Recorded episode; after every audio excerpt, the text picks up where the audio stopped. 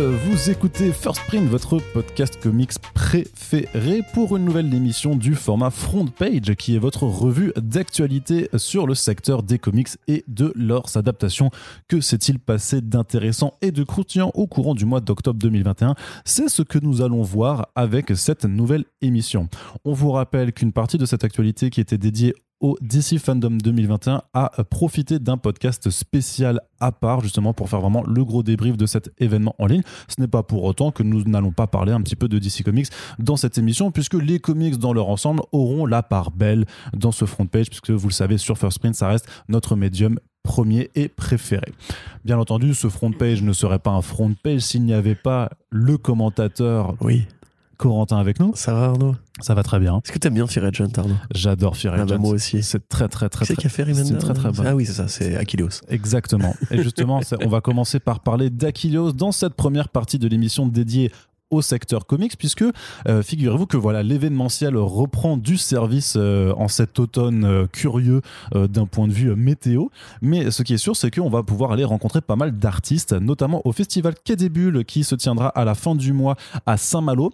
Alors vous avez déjà parlé des invités de Comics Initiative qui seront présents mais Achilleos la maison euh, d'édition Achilleos euh, sera aussi là. Alors Achilleos euh, qui a édité bon nombre de très très gros noms de l'indé, qui a même été précurseur hein, parfois dans l'édition de certains d'entre eux, comme Rick Remender sur Fear Agent, comme Greg Rucka sur Conan Country, ou encore Ian Bard sur l'adaptation des montagnes hallucinées de Lovecraft. Euh, mais il y a d'autres titres aussi qui ont pu trouver preneur et ça concerne justement les invités euh, qui ont été annoncés par Achilleos, à savoir d'une part John Allison. Euh, créateur euh, du titre Giant Days, donc euh, une série dont on vous a déjà parlé plusieurs fois dans les Back Issues, qui suit le quotidien de trois étudiantes. Voilà, c'est vraiment un comics un peu de tranche de vie avec, Max Sarine notamment au dessin, qui a été multi-récompensé et multi-nommé aux Eisner Awards. Donc John Allison sera présent sur, place pour voilà pour défendre Giant Days, qui est ressorti en intégrale chez Achilleos, euh, en plus avec un très beau format un peu avec une édition avec dos toilets tout ça. Donc vraiment une très très jolie édition qu'on vous recommande, bien entendu. Et euh, oui, euh, on vous l'annonce tout de suite. hein, on va aller voir John Allison, on va lui tendre un micro sous le nez et on va lui poser des questions, bien entendu. Également Ted Naifeh. Euh, présent sur le stand d'Aquilos aussi, donc Ted Naifeh qui était le qui est le créateur euh, des comics euh, Courtney Crumrain. Donc euh, c'est vraiment l'histoire donc d'une jeune fille qui qui emménage voilà dans la maison de son oncle où où elle rencontre des créatures et s'aperçoit en fait qu'il y a tout un monde voilà de, de, de créatures surnaturelles, de sorcellerie qui s'ouvre à elle. C'est un peu dans la même ambiance avec un style graphique un peu jeunesse on va dire, mais le propos ne l'est pas forcément. Voilà qui fait penser notamment aussi au Bone de Jeff Smith. Voilà donc une très très bonne série, sachant qu'il y a un spin-off qui vient qui vient de sortir. Euh, chez Achilleos aussi en fait qui s'intéresse au frère euh, de Courtney Crumrin qui a été euh, euh, qui était en fait emprisonné dans le, royaume des ombres pendant des années et euh, sur lequel Courtney euh, va devoir veiller. Donc également voilà donc deux auteurs euh, reconnus largement reconnus dans, le milieu des comics, peut-être pas forcément ceux qui ont la plus grande aura en France, mais en tout cas voilà deux, très très deux personnes très douées qui seront présentes à Saint-Malo. L'occasion également de vous dire que si vous y allez, n'hésitez pas à faire un coucou dans les DM puisque bah, je serai sur place pendant deux jours, donc on peut toujours aller se serrer une pince ou boire un verre ou faire les deux si euh, le temps ne, le permet. Mais en tout cas, voilà, on va essayer d'être d'être disponible là-dessus. Puis bah, voilà, c'est la promesse d'avoir pas mal de podcasts enregistrés sur place. hein. Il y en a déjà 5-6 de prévus. Donc euh, autant vous dire que le, mois de novembre va être très très très chargé euh, en podcast sur First Print.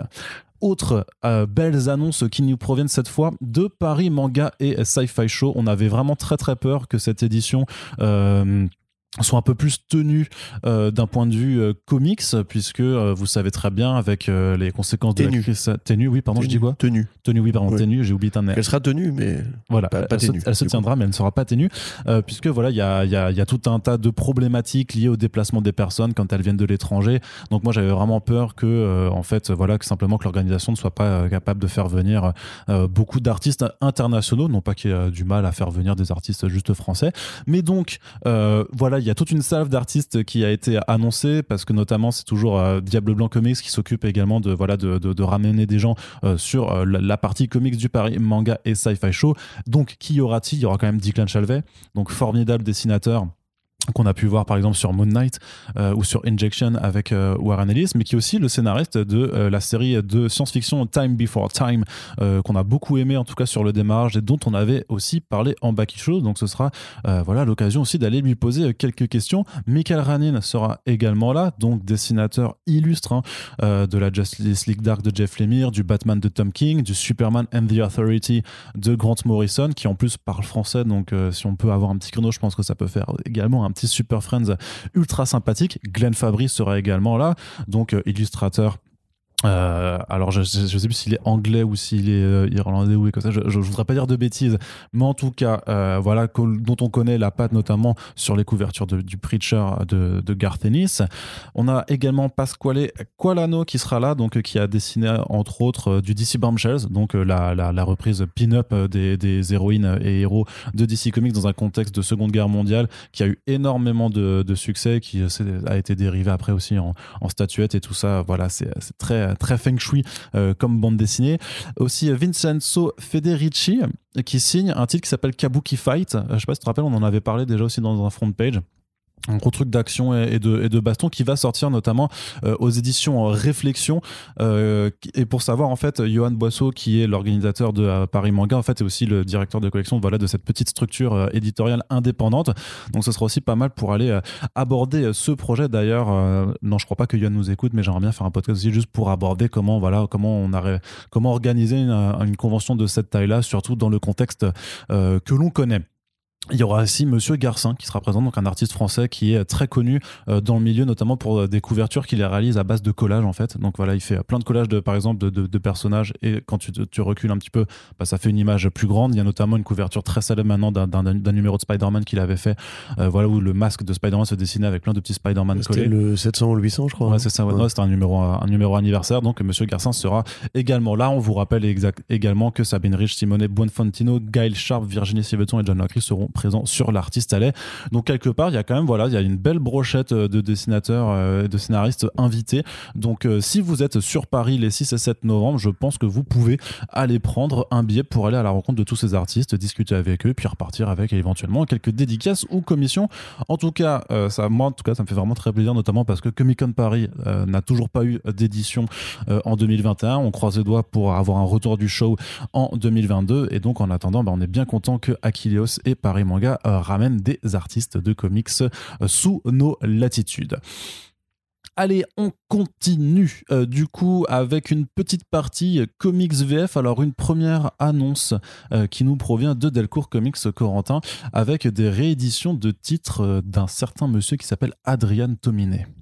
Euh, oui, Tomine même, je crois. euh. Ouais, moi je le dis à... Ouais, peut-être je le dis un peu trop à la française. mais, euh, Adrian Tomine, peut-être, effectivement. Pardon si, si j'ai écorché ton nom, Adrian. Non, c'est pas grave. Je pense que il t'en- il nous écoute pas, donc Ouais, priori, c'est- ça, ça c'est devrait peut-être à peu près sûr qu'il nous écoute pas, oui. Donc effectivement, alors euh, c'est pas des projets inédits euh, dans les deux cas. Alors c'est comment ils ont traduit ça déjà? C'est Bombshell et enfin Blonde Platine, c'est Ouais, ça? c'est blonde platine d'un côté. Et l'autre c'est patata patata patata. Euh, voilà, je n'ai pas les titres français exactement dans- en tête. Mais donc pour résumer, effectivement, Adrien blonde, pla- Tomine, euh, blonde pla- pardon, blonde platine d'un côté et insomnie de l'autre. Insomnie, c'est ça, voilà. Donc c'est Sleepwalk et Another Stories euh, en VO.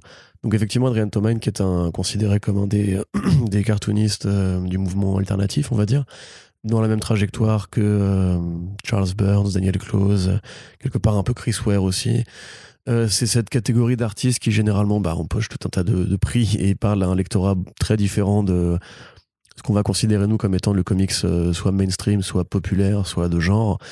Euh, généralement des réflexions voilà sur le quotidien un peu désabusé un peu morose un peu un peu normal et justement à la fois très très anormal dans ce qu'il dit sur le quotidien donc là en l'occurrence donc ces projets là avaient déjà été édités en partie notamment chez Cornelius euh, qui est un peu voilà l'espèce de mec des, euh, du mouvement alternatif et des comics underground en général et sortent de la série anthologique Optic Nerve euh, qui avait été éditée aux États-Unis chez Drone and Quarterly. Donc une série voilà anthologique qui suit différents profils, euh, différents, différentes histoires, différents personnages un peu, euh, tous fédérés par l'esprit un peu, euh, un peu critique, un petit peu, un petit peu cinglé on va dire, mais quand même généralement plus dans un esprit à la Daniel Close, sachant qu'il se revendique aussi de l'héritage des frères Hernandez avec Love and Rocket. Donc c'est beaucoup de tranches de vie, c'est beaucoup de d'un peu de surnaturel, on va dire, dans un contexte très naturaliste.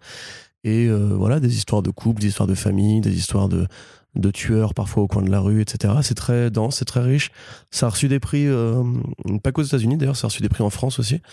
Euh, donc voilà, un très grand auteur euh, qui, je pense d'ailleurs, n'est pas forcément dans notre cœur de cible à nous, mais si vous êtes curieux, si vous vous intéressez justement à, ces grands noms de la bande dessinée, un petit peu, j'ai pas envie de dire élitiste, mais je dirais plutôt exigeante, parce que c'est pas du divertissement, on va dire au sens strict, bah, n'hésitez pas à vous y intéresser, parce que c'est vrai que Delcourt fait justement un beau, un beau boulot euh, pour remettre en avant ce mec-là qui, euh, on le sait, euh, plaît à tous les gars qui aiment bien les Chris Ware et compagnie de ce monde. Ouais, c'est ça. Chris Ware d'ailleurs qui a dévoilé son affiche pour le FIBD. ouais, qui est magnifique. Qui est magnifique. Il aura droit à une expo là-bas. Donc pareil, ouais, c'est vrai qu'on n'a pas encore parlé. Bah, on reparlera bien entendu du FIBD hein, puisque l'édition se maintient. Enfin, ça s'affirme vraiment.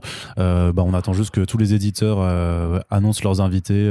D'ailleurs, j'ai vraiment un bon pressentiment sur, sur cette prochaine édition. Donc j'espère vraiment que, voilà, que chacun des éditeurs pourra faire de belles annonces d'invités. Puis forcément, bah, on sera là absolument pour vous en parler. Il y aura aussi une exposition Chris donc je pense que ça va être, ça va être le feu que, comme toujours. Et puis j'imagine que beaucoup, beaucoup de gens euh, professionnels et amateurs de bande dessinée, de comics, de manga ont hâte de retourner à euh, ce festival. Adrien Tomino aussi qui avait signé euh, une bande dessinée qui s'appelle La solitude du marathonien de la bande dessinée, qui est vraiment une mise en abîme en fait de son travail. Mmh. voilà aussi qui a reçu énormément de prix. qui est considéré comme son chef-d'œuvre un peu mmh. définitif, effectivement, qui raconte l'histoire d'un cartooniste justement qui est effectivement basé sur sa vie, euh, en comprenant, voilà, encore une fois, que euh, là, nous, on en parle parce que ça rentre dans la catégorie comics, parce que c'est Delcourt, etc. Mais je pense que c'est justement un auteur qui aurait toute sa place à Angoulême. Il avait déjà été sélectionné, d'ailleurs, je crois, euh, pour en 2016, si je dis pas de bêtises, pour ce travail-là, justement, sur la solitude, comme tu dis, du. du c'est quoi le titre français? C'est la solitude du marathonien de la bande dessinée. Ok, d'accord. Et eh ben voilà, on a peut-être un peu hâte de voir s'il sera là pour lui en parler. Exactement. Euh, on continue du côté des annonces de comics qui, euh, qui nous parviennent du côté de Urban Comics. Euh, trois, trois points à aborder. Le premier, c'est l'annonce d'une création originale qui s'appelle Bill Finger dans l'ombre du mythe. donc, qui sera un ouvrage dédié à la vie de Bill Finger, le célèbre créateur, co-créateur de, de, Batman, qui pendant de très très nombreuses années a justement vécu dans l'ombre de Bob Kane. alors, c'est vrai qu'on va pas vous refaire tout l'historique dans, ce front page, mais l'histoire en plus commence à être bien connue, grosso modo. Euh, bah, euh, on sait très, Bob Kane avait une idée euh, pour créer un super-héros puisque l'éditeur qui allait devenir DC Comics lui avait demandé de, de, créer en fait un nouveau super-héros pour surfer sur le succès de Superman. Il avait une idée, mais c'était un personnage en costume rouge avec des, petits, euh, des petites ailes de diable. Euh, et en fait, ce Bob Kane rencontre à une soirée un monsieur qui s'appelle Bill Finger, qui a toujours rêvé de, de vouloir faire de, la BD, mais euh, qui était euh, de chaussures mmh. ou vendeur de chaussures à ce moment-là. Bill Finger regarde le projet, lui dit Bon, c'est pas ouf non plus. Attends, j'ai plein d'idées. Regardez, si c'est un mec qui, qui, vit la nuit, on va lui mettre un costume gris et noir.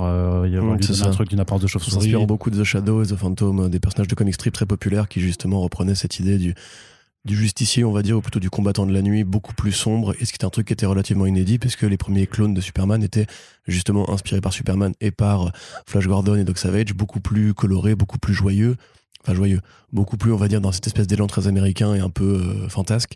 Et Bill Finger, du coup, a inventé euh, le design de Batman ainsi que la plupart des personnages connus en fait de la rock C'est ça, tout, tout, un tas de, de, concepts en fait sur Gotham City, le nom de Gotham City, sur la, la, Batmobile, le commissaire Gordon, certains des vilains euh, les plus emblématiques euh, de cet univers. Et le problème c'est que Bob Kane en fait, quand il avait signé son contrat avec, je crois que c'était Vince Sullivan, je crois, Tout à, fait. à, l'époque. bien joué. Euh, ma mémoire. Mais après, j'ai vraiment beaucoup bossé sur ce dossier, euh, sur, cette, histoire. Euh, en fait, avait apposé sur le contrat qu'il y aurait la mention que Batman created by Bob Kane et c'est tout. Et pour le coup, c'est quelque chose. En fait, l'éditeur savait qu'il y avait. enfin, l'éditeur a pendant très longtemps même su enfin ne savait pas qu'il y avait quelqu'un d'autre en fait qui écrivait euh, qui écrivait Batman. Il pensait que c'était que Bob Kane. Et à partir du moment où ça était euh, plus connu euh, c'est juste que le contrat était fait ainsi et que ben, Bob Kane ne voulait pas le, modifier. Alors il y a eu un long combat pour la reconnaissance de Bill Finger qui s'est poursuivi bien après la mort à la fois de Bill Finger et de Bob Kane puisque même si Bob Kane dans son autobiographie avait dit à la fin ouais je regrette si je pouvais refaire les choses je lui donnerais les crédits de création il ne l'avait quand même pas fait. Il, aurait pu le demander euh, à DC Comics, mais il ne l'avait quand même pas fait avant de, avant de s'éteindre. Et en fait, cette histoire, donc en fait, ce, livre, euh, Bill, euh, Bill Finger dans l'ombre du mythe, va revenir à la fois sur cette partie de l'histoire, mais aussi sur le combat qui, qui s'est poursuivi après, à la fois d'un écrivain qui s'appelle Mark Tyler Nobleman, qui s'est intéressé à la vie euh, de Bill Finger, qui a écrit un bouquin illustré euh, qui s'appelle euh, Bill the Wonder Boy, et justement où il expliquait aussi dans ce bouquin qu'il avait fait des recherches et qu'il que ça l'énervait en fait de savoir que, que voilà que ses crédits de co-création ne seraient jamais euh, officialisé. Et en fait avait fait des recherches avait découvert que Bill Finger avait une petite fille encore vivante euh, qui s'appelle Athena Finger. Il était allé la contacter. Et grosso modo ce qui s'est passé c'est qu'en 2014 pour les 75 ans de Batman Athena Finger s'est exprimé publiquement auprès DC Comics puisqu'à un moment il y avait une, une conférence où, euh, où, où, un mec de justement un représentant de DC Comics je sais plus si c'était Bob Arras ou quelqu'un d'autre disait dans, dans, une, dans une conférence que en fait, quelqu'un lui pose une question sur justement sur Finger et, euh, et, le mec répondait non, mais tout va bien avec euh, la famille Finger, les héritiers, je sais pas, enfin, il n'y a, pas de problème. Sauf que là, du coup, Athena Finger prend la, prend la parole et dit non, en fait, it's not okay, euh, il y a un souci. Et donc, bah, un an plus tard, le crédit avait enfin été changé. Donc, maintenant, c'est vraiment Batman created by Bob Kane with Bill Finger. Et donc, ça a été apparu dans les comics Batman et Robin, Batman et Robin Eternal. Non, c'était Batman Eternal, je crois, de, de, mémoire, dans les comics, puis après dans la série Gotham, puis dans Batman v Superman en 2016, quand c'était euh, quand c'était sorti. Et donc euh, voilà, cet ouvrage va aussi euh, voilà faire le, portrait de Mark Tyler Nobleman, de son combat, de sa rencontre avec Athena Finger, jusqu'à la fin heureuse qu'aujourd'hui on a, puisque bah voilà, il y a encore cinq ans, c'était encore quelque chose qui est un peu plus incertain. Ce, sera écrit par Julian Vologe qui avait déjà proposé euh, au sein du label Urban Graphic euh, Joe Schuster un rêve américain donc un, roman graphique formidable qui est aussi un peu dans, dans son même esprit de vouloir vraiment retracer le portrait voilà du co-créateur de Superman et la façon dont ils étaient floués par par l'industrie et par ses mécaniques de fonctionnement à l'époque. Et ce sera dessiné par un monsieur alors par contre qui est un artiste qui vient d'Europe de l'Est je crois qui s'appelle non ou alors qui est, non, qui est israélien pardon rien à voir qui s'appelle Erez Sadok et donc voilà, donc c'est un bouquin de 136 pages qui va permettre, qui est une création originale, qui est donc un, vrai, un vrai travail de, de, créa là-dessus.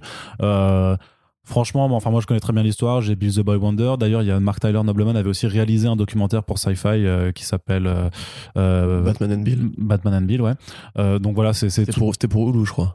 Euh, oui, pardon, pour, ou pour Hulu. Pardon. Est-ce que j'ai. En tout cas, c'est. Oui, non, c'était pour Hulu. une diffusion sur 2017 sur Hulu, tout à fait. C'était. Euh, d'ailleurs, en plus, bah, je suis con parce que j'ai mis produit pour Sci-Fi alors que la bande-annonce en dessous, il y a marqué Hulu, mais c'est pas grave.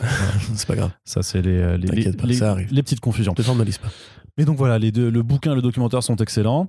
Euh, c'est une histoire qui est super passionnante à la fois sur le côté historique, puis de voir jusqu'à quand même 75 ans après, ça a pu aboutir. Donc euh, en vrai, voilà. Enfin, et puis Joe Schuster était déjà un très, très, une très très belle œuvre.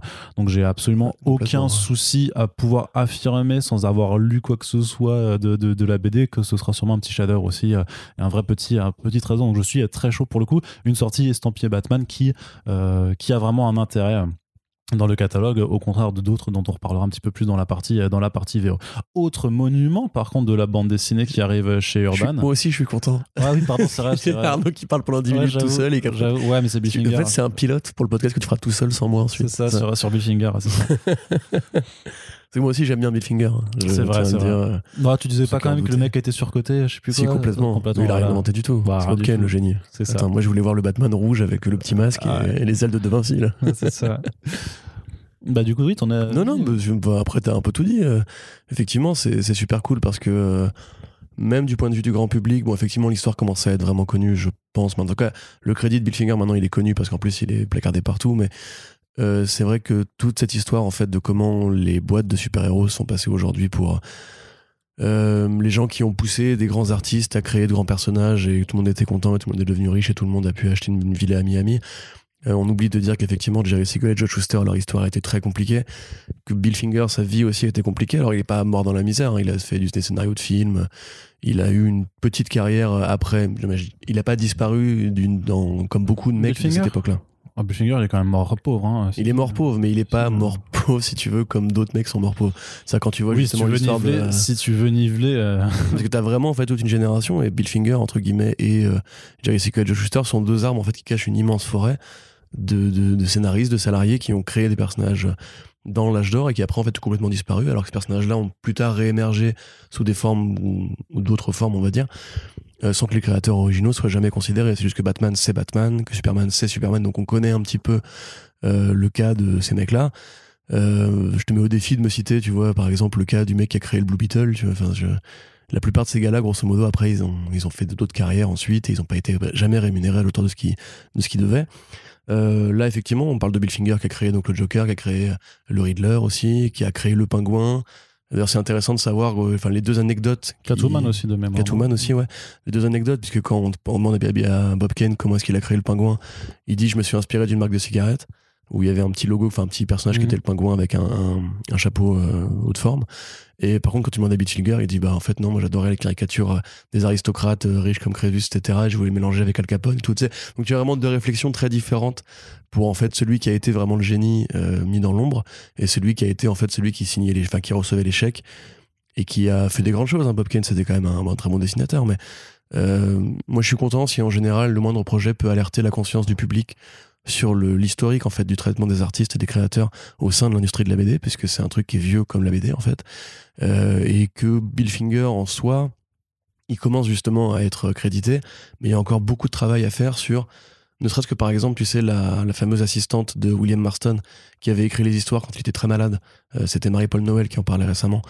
Et ça, c'est un truc, genre, il y a eu une première scénariste de Wonder Woman officielle, mais qui n'est pas reconnue dans l'historique euh, traditionnel de DC, puisque elle, elle signait ses scénarios sous le nom de plume de William Marston, parce qu'à l'époque, les femmes n'écrivaient pas de scénario. Mm. Ça, tu vois, c'est des machins qu'il faudrait mettre en avant, qu'il faudrait rappeler.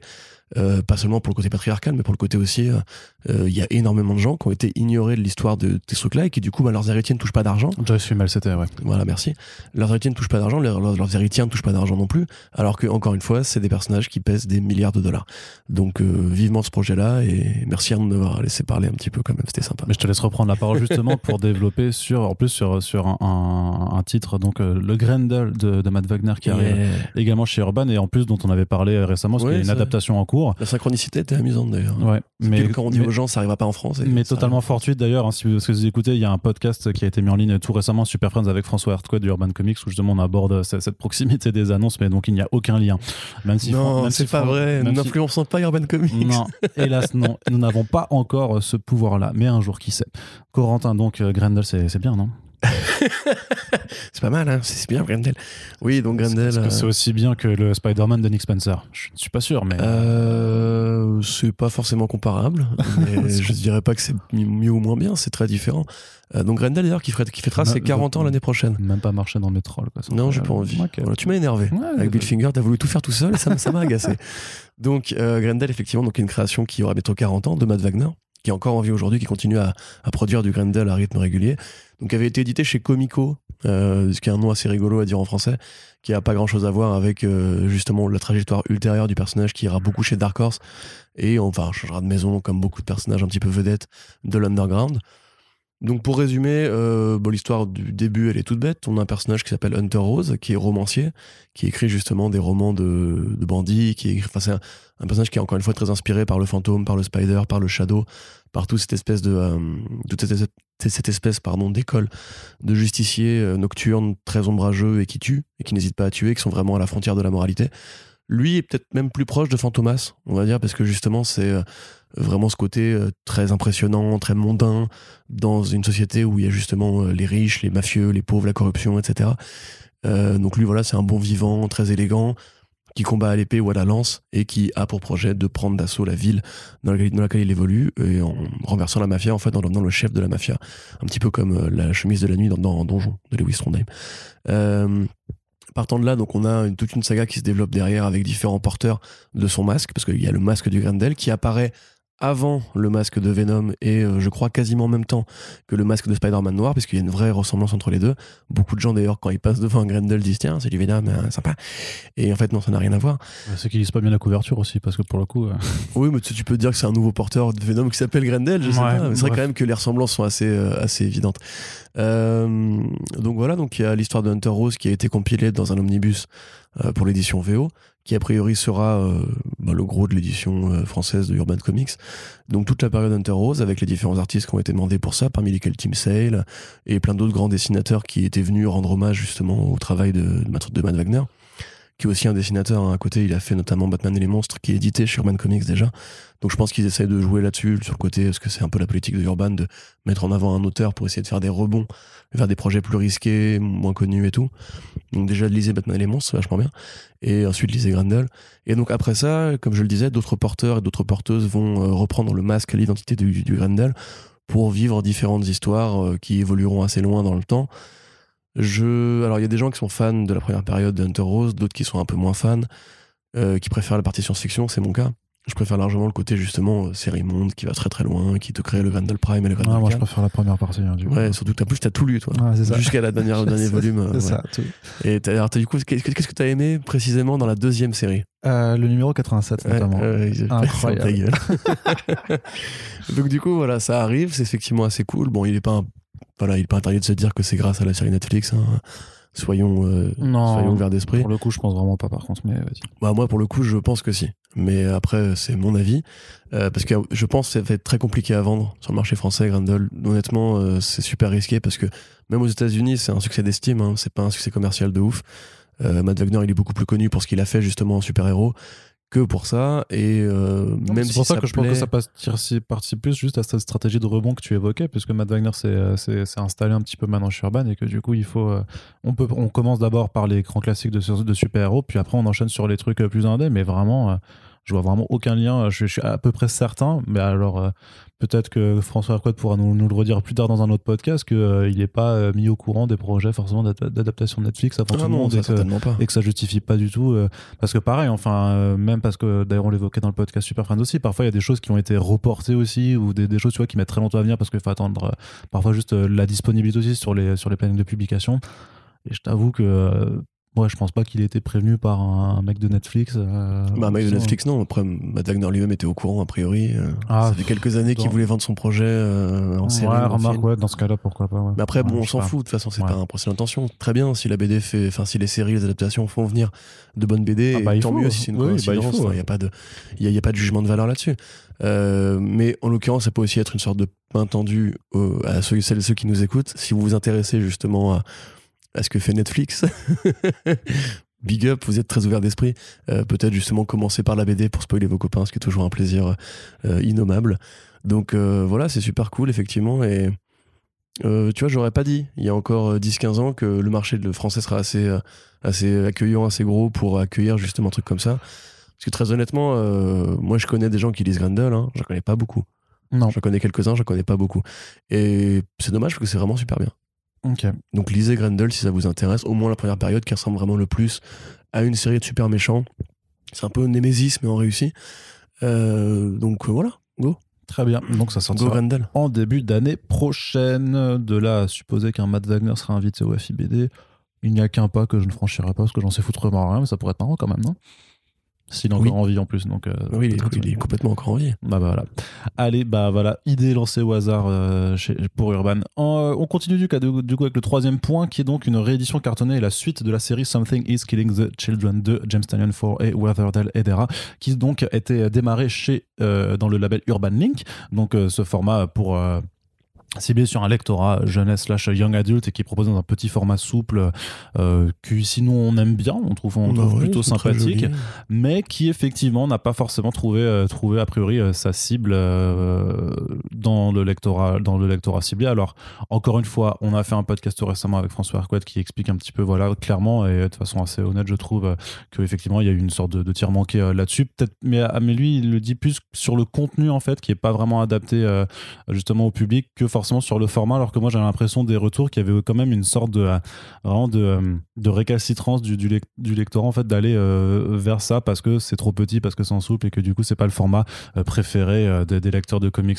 plus réguliers Bah, ça, ça Qui- dépend des histoires, je pense, parce que par exemple, Harley Quinn, euh, ouais pour pourtant moi, ouais. s'épanouit très bien dans ce format de page-là. Oui, mieux que dans un gros relié un peu sérieux. Oui, pour le coup, et en plus, pour le coup, celui-là a très, a très bien marché. Donc, en tout cas, une réédition cartonnée pour les trois premiers tomes à partir du début de l'année prochaine. Pour donc ce titre d'horreur, ben voilà, qui est qui a un énorme succès aux États-Unis. Vraiment, il y a un spin-off qui s'appelle House of Slaughter qui, a démarré et qui a fait des niveaux de précommande. Bon, alors certes dopé aussi avec des variantes et tout ça, mais quand même de quasiment 500 000 exemplaires, ce qui, n'est du, ce qui est très très très rare euh, pour, pour ça. Je dire, même Batman n'arrive pas forcément à aller à ce genre de, de, de, niveau de commande. Euh, et donc, voilà, qui nous emmène en fait dans, dans, une petite ville d'Archer Peak où euh, des enfants disparaissent. Donc, c'est littéralement le titre. Hein. quelque chose tue des enfants. Et donc, on a Jessica Slaughter, une, une jeune ado euh, voilà au car design assez, stylé euh, qui arrive en ville et qui euh, a priori va régler le problème parce qu'elle appartient effectivement à une branche qui est spécialisée dans la dans le dans la traque et le, le, tuage de monstres. Donc c'est super c'est très très très chouette en termes de titre horrifique. Et la réédition du coup s'accompagnera d'un euh, d'une offre assez euh, agressive, pour ne pas dire euh, moins, puisque les deux premiers tomes seront, pour, seront proposés en pack à 10 balles. Et, et, ensuite, et en même temps, il y aura le troisième tome, donc lui a un tarif, un tarif normal. mais du coup, c'est vraiment pour dire, bon, enfin voilà, c'est pour, je crois, c'est 16 euros le troisième tome, donc pour 26 euros, tu auras les trois tomes déjà qui forment un peu le grosso modo le premier grand acte de la série. et après, à partir du, du tome 4 et du spin-off, ça se poursuivra en cartonné. Du coup, il y aura, il y aura juste trois tomes du coup chez Urban Link qui sont déjà disponibles qu'on vous recommande, puisqu'en plus ils sont, ils sont un peu moins chers. Quoi. Mais euh, c'est vrai que techniquement, euh, si vous, êtes un peu patient, en fait, bah, ça deviendra plus avantageux en fait, de prendre les trois tomes cartonnés, bah, vu qu'il y a cette offre euh, très, très agressive sur les, sur les deux premiers, plutôt que de prendre les, les trois en souple. Espérons en tout cas que ça permette au lectorat de s'agrandir là-dessus. Et ça devrait aussi profiter, je pense, après d'un certain écho, puisqu'il y a aussi une adaptation Netflix qui est, qui en dire, je me fais pas de soucis. Là, pour le coup, c'est typiquement le genre de projet qui va remonter, enfin, d'adaptation mm. qui va avoir un effet sur les ventes, puisque on a, on a comme un gros public de fans d'horreur en France. Sur Netflix, je crois qu'ils sont déjà assez identifiés. Désolé, pardon, ça recommence à s'érailler un peu. Euh, ils sont déjà assez identifiés justement sur tout ce qui est série d'horreur et tout. Et là, en l'occurrence, c'est une bonne BD, un bon produit qui, à mon avis, est difficile à rater en adaptation. Après, Netflix nous a déjà surpris, mais euh, on verra bien. Après, moi, je trouve ça quand même un peu dommage, justement, d'apprendre, entre guillemets, l'échec euh, du format Urban Link, parce que je trouvais ça un peu comme le Urban. C'est pas, pas, pas euh, l'échec, c'est juste sur ce titre-là en particulier. Hein. Après, bah, on, sait quand même qu'effectivement, il y a, y a une difficulté en France à, à se tourner vers les, les comics jeunesse, en fait, je pense. et voilà, moi, franchement, l'édition, je te dis, de base, m'allait très bien. je trouve ça un peu dommage, mais après, effectivement, pour donner ses chances au projet, et parce qu'aussi James Steinfort est très identifié dans ce, cette niche de lectorat que, que, Urban connaît bien, qui est le lecteur de Batman, qui est le lecteur de DC Comics, des gros événements et tout. Euh, à mon avis, voilà, pour ces gens qui aiment bien Joker War et qui pourraient justement avoir envie de d'accompagner Tanyan en, en, indé euh, à côté dans leur bibliothèque, bah oui, c'est assez logique. Bah, surtout qu'il y a une double sortie de toute façon, parce qu'il y a aussi The Department of Truth qui, qui mm. sortira au même moment. Voilà, ça par exemple, pour Urban Links, j'aurais pas pu supporter. Non, non, il bah faut des grandes pages, il faut un truc. Euh, limite un peu luxueux, etc. Et puis là, c'est pas du tout la cible du lecteur. De toute façon, c'est pas, pas, un lecteur à Young Adult, mais je veux dire que du coup, ça profite aussi d'une emphase qui est mise sur l'auteur euh, également au début de l'année, au mm. début de l'année prochaine. De toute façon, on en reparlera à ce moment-là, puisqu'il y a plein de belles choses à dire sur euh, Monsieur Département de la vérité. Ouais, complètement. Très bien, donc voilà, ça c'est le tour des annonces du côté de la VF. On va continuer à parler maintenant de VO avec un point DC Comics du coup. Euh, alors DC Comics, il se passe pas mal de choses en ce moment sur le personnage de Superman. Euh, il y a deux choses à aborder. Je pense qu'on va aborder peut-être le, plus simple, on va dire euh, pour le moment. C'est un changement de devise, tout simplement. Donc vous savez que Superman, il y, y a une certaine devise assez célèbre qui lui est collée depuis pas mal d'années, qui est Truth, Justice and the American Way. Et, euh, qui a toujours été à chier, hein, très honnêtement. Moi, j'ai jamais compris le American Way. Bah, tout simplement parce que c'est en fait ça, a été euh, c'est apparu en fait en fait dans le dans les dans les séries radio. dans le feuilleton radio voilà de, des années 50 où bah clairement bah les États-Unis faisaient de la propagande mais c'est curieux parce que c'était pas un feuilleton qui était de droite oui vas-y et donc waouh non, mais notamment, ça a été notamment implémenté après la victoire euh, dans, dans, les ajustements en 44 des États-Unis. C'est à partir de là que ça a commencé à apparaître. Et puis après, ça a été popularisé aussi dans le serial euh, télévisé avec euh, George Reeve. Et bah, dans les années 50, où bah, là, clairement, il y avait une guerre ouverte avec le bloc communiste. Et donc, l'American Way, c'était de toute façon, clairement, la voie des justes pour, voilà, pour les États-Unis. Et ça se, ça se mettait forcément là-dedans. Après, ça a été, voilà, c'est gardé, ça a été gardé. Mais c'est pas pour autant que ça, c'est quelque chose qui n'avait jamais été critiqué, même dans les années 70, notamment lors du crossover, le fameux crossover Superman-Spider-Man où en fait, il y avait déjà l'auteur avait déjà changé la devise en euh, Just, Truth, Justice et the Terran Way, tu vois, où on enlevait en fait le côté très patriotique et très lié à un seul État pour parler juste en fait voilà de, de, la Terre, de l'humanité. Et c'était notamment aussi dans, dans, Action Comics 900 en 2011 euh, que David Escoyer avait signé une histoire euh, dans laquelle en fait Superman disait qu'il renonçait à la citoyenneté américaine parce qu'en fait il n'y a pas de raison de vouloir défendre les États-Unis plus qu'autre chose. Donc en fait ce changement de devise en 2021 s'inscrit en fait dans une continuité relativement logique euh, d'une remise en question tout simplement de, certaines, de certaines symboliques. Euh, d'autant plus que j'ai envie de dire, j'imagine que même chez DC, après les 4 ans du dernier mandat présidentiel, peut-être qu'on n'a pas forcément envie de se dire que Superman est pour l'American Way. Ouais, donc alors après ça, évidemment, tu as eu les réactions habituelles des, des, gens qui pensent que Superman est un avatar de, euh, du drapeau républicain, on va dire, euh, et de ses valeurs euh, très américaines, ce qui est pas faux, puisque DC Comics a beaucoup joué sur ce côté vraiment droitard, un petit peu, et incarnation justement à la fois de l'immigrant, donc de la de l'idéal entre guillemets original des États-Unis, c'est-à-dire des gens qui viennent d'autres pays s'installer et tenter leur chance, puisque là il vient de Krypton, et pour construire une sorte de narrative du salarié parfait, du mec qui justement incarne la liberté à l'américaine et tout. Mais euh, c'est une sorte d'incohérence de base, puisque Superman, justement, est, un immigré. Et contrairement à beaucoup d'immigrés, pas un immigré de deuxième ou troisième génération qui a adopté les couleurs du drapeau, mais un immigré qui est venu par accident aux États-Unis. Et c'est tout le propos de Mark Millar, justement, dans Red Son, c'est que si Superman était tombé ailleurs, bah, il aurait été un héros patriotique pour un autre pays, ce qui tendrait justement à déformer le propos, un petit peu comme aussi Grant Morrison dans euh, euh, Multiversity où c'est un super nazi en fait euh, littéralement. T'imagines s'il était tombé en France? Bah ouais, peut-être qu'il serait justement euh, un, petit, un petit macroniste affreux ou un petit zémorien affreux. Ah tu je pensais juste à un super héros avec une baguette sur le torse, je sais pas. Mais, mais tu vois, c'est ça qui, qui, est bizarre, c'est qu'on fait justement un truc qui devrait être l'exemple que les États-Unis sont juste en fait une sorte de manifestation de la Terre parce que les comics sont américains. Mais en vérité, Superman, il a, toujours été euh, opérant euh, sur d'autres terrains, à la fois en dehors des États-Unis, à la fois dans l'espace, tu vois, ce qui est quand même son pays d'origine. Euh, son pays d'origine, c'est l'espace. Des Néouches, dans l'espace, tu vois. Et quand il va justement régler des conflits, c'est pour protéger la Terre en entier et pas juste Washington, la Maison Blanche et compagnie. Donc, moi, de base, j'ai jamais compris ce truc-là. T'avais une histoire qui était sympa de Joe Kelly, qui était euh, What's So Funny About Truth, Justice and the American Way, qui justement essayait de contextualiser un petit peu la façon dont les États-Unis avaient beaucoup évolué depuis l'invention de Superman, avec Manchester Black, avec euh, justement des. The Elite. C'est ça exactement, des, des, héros un peu plus à la The Authority, euh, qui étaient, bah, entre guillemets là, enfin Planetary plutôt, un, un, petit peu là pour justement contester le côté très patriote de Superman et qui lui devait essayer de se rappeler moins à ce qu'étaient les États-Unis aujourd'hui, mais à l'idéal qu'il représentait à une époque. Et ce pourquoi il avait créé ce héros qui était justement bienveillant, opposé au fascisme, euh, opposé au racisme, opposé à la violence domestique, opposé à la corruption politique, etc.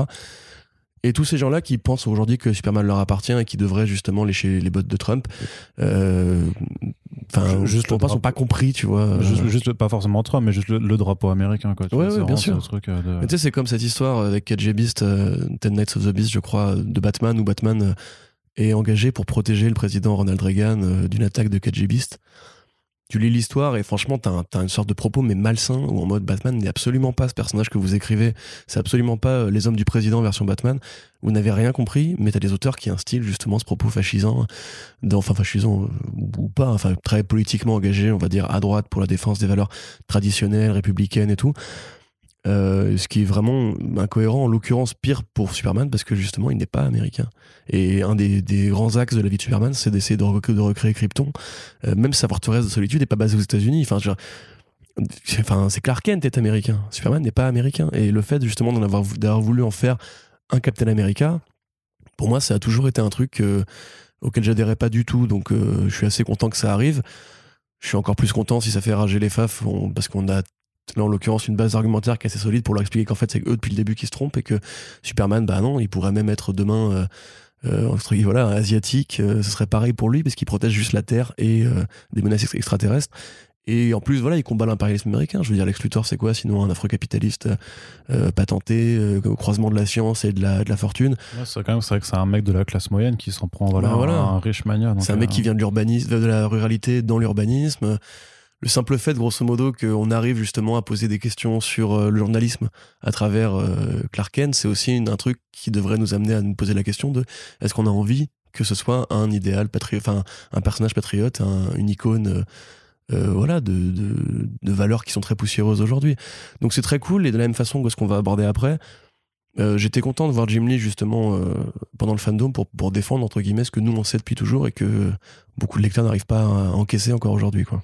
Ouais et encore tu dis lecteur, moi je suis assez persuadé qu'en général ces gens-là qui s'offusent justement ce sont des gens qui ne lisent pas, on va y revenir juste après, mais ce sont des gens qui ne lisent pas en fait les comics et qui connaissent juste la symbolique de Superman, ont vu, ont vu les films euh, et ont vu voilà des adaptations mais sont jamais allés s'intéresser après au cœur du personnage et après, c'est pas grave dans le sens parce que on va pas obliger tous les gens à s'intéresser à Superman, c'est sûr. Et euh, bien entendu, c'est pareil pour ce grand classique de moi j'aime pas Superman parce qu'il est trop parfait. Mais en fait, si tu lis euh, les, les, bons comics, tu vois qu'il y a plein de fêlures dans ce personnage et que en fait tu peux le rendre intéressant malgré euh, ce, côté super parfait au, au, premier abord. Non, c'est pas ça Superman non plus. mais voilà, c'est pas pas grave puisque voilà tout le monde n'a pas forcément le temps de s'y intéresser. Par contre, si euh, ces personnes n'ont pas le temps de lire tout ça, par contre, c'est toujours euh, trop facile après de venir râler à une prétendue euh, mhm. destruction de certaines valeurs, alors que les mecs, effectivement, n'ont pas lu et ne, connaissent pas l'historique. Mais, mais au-delà de, de ça, juste, c'est que juste, as, effectivement, tu as le truth pour le côté Clark Kent journaliste, le justice pour le côté Superman protecteur de la veuve et de l'orphelin. Et du coup, là, ça sert le American, le American Way est remplacé par A Better Tomorrow, donc un meilleur mhm. lendemain, qui pour moi aussi fait sens, puisque The Man of Tomorrow, c'est aussi un des surnoms de Superman vraiment euh, dans, le canon. Donc voilà. Bah, comme tu l'as dit dans les bonnes lectures, euh, Whatever Happened to the Man of Tomorrow, par exemple, qui encore une fois, euh, voilà, contextualise vachement la différence entre le Superman original de Siegel et Schuster et ce qu'il est devenu en tant qu'objet de propagande, parce que c'est vrai que tu, l'as bien rappelé, c'est vraiment après les années 40-50. Mais comme pour Captain America, tu sais, où ils avaient voulu le, renommer le commis smasher. C'est le mec qui éclate les communistes, tu vois. et quand tu vois les, les, comics Superman des années 50, bah voilà, ils, montent, ils, ils, montent une petite famille parfaite avec Lois Lane.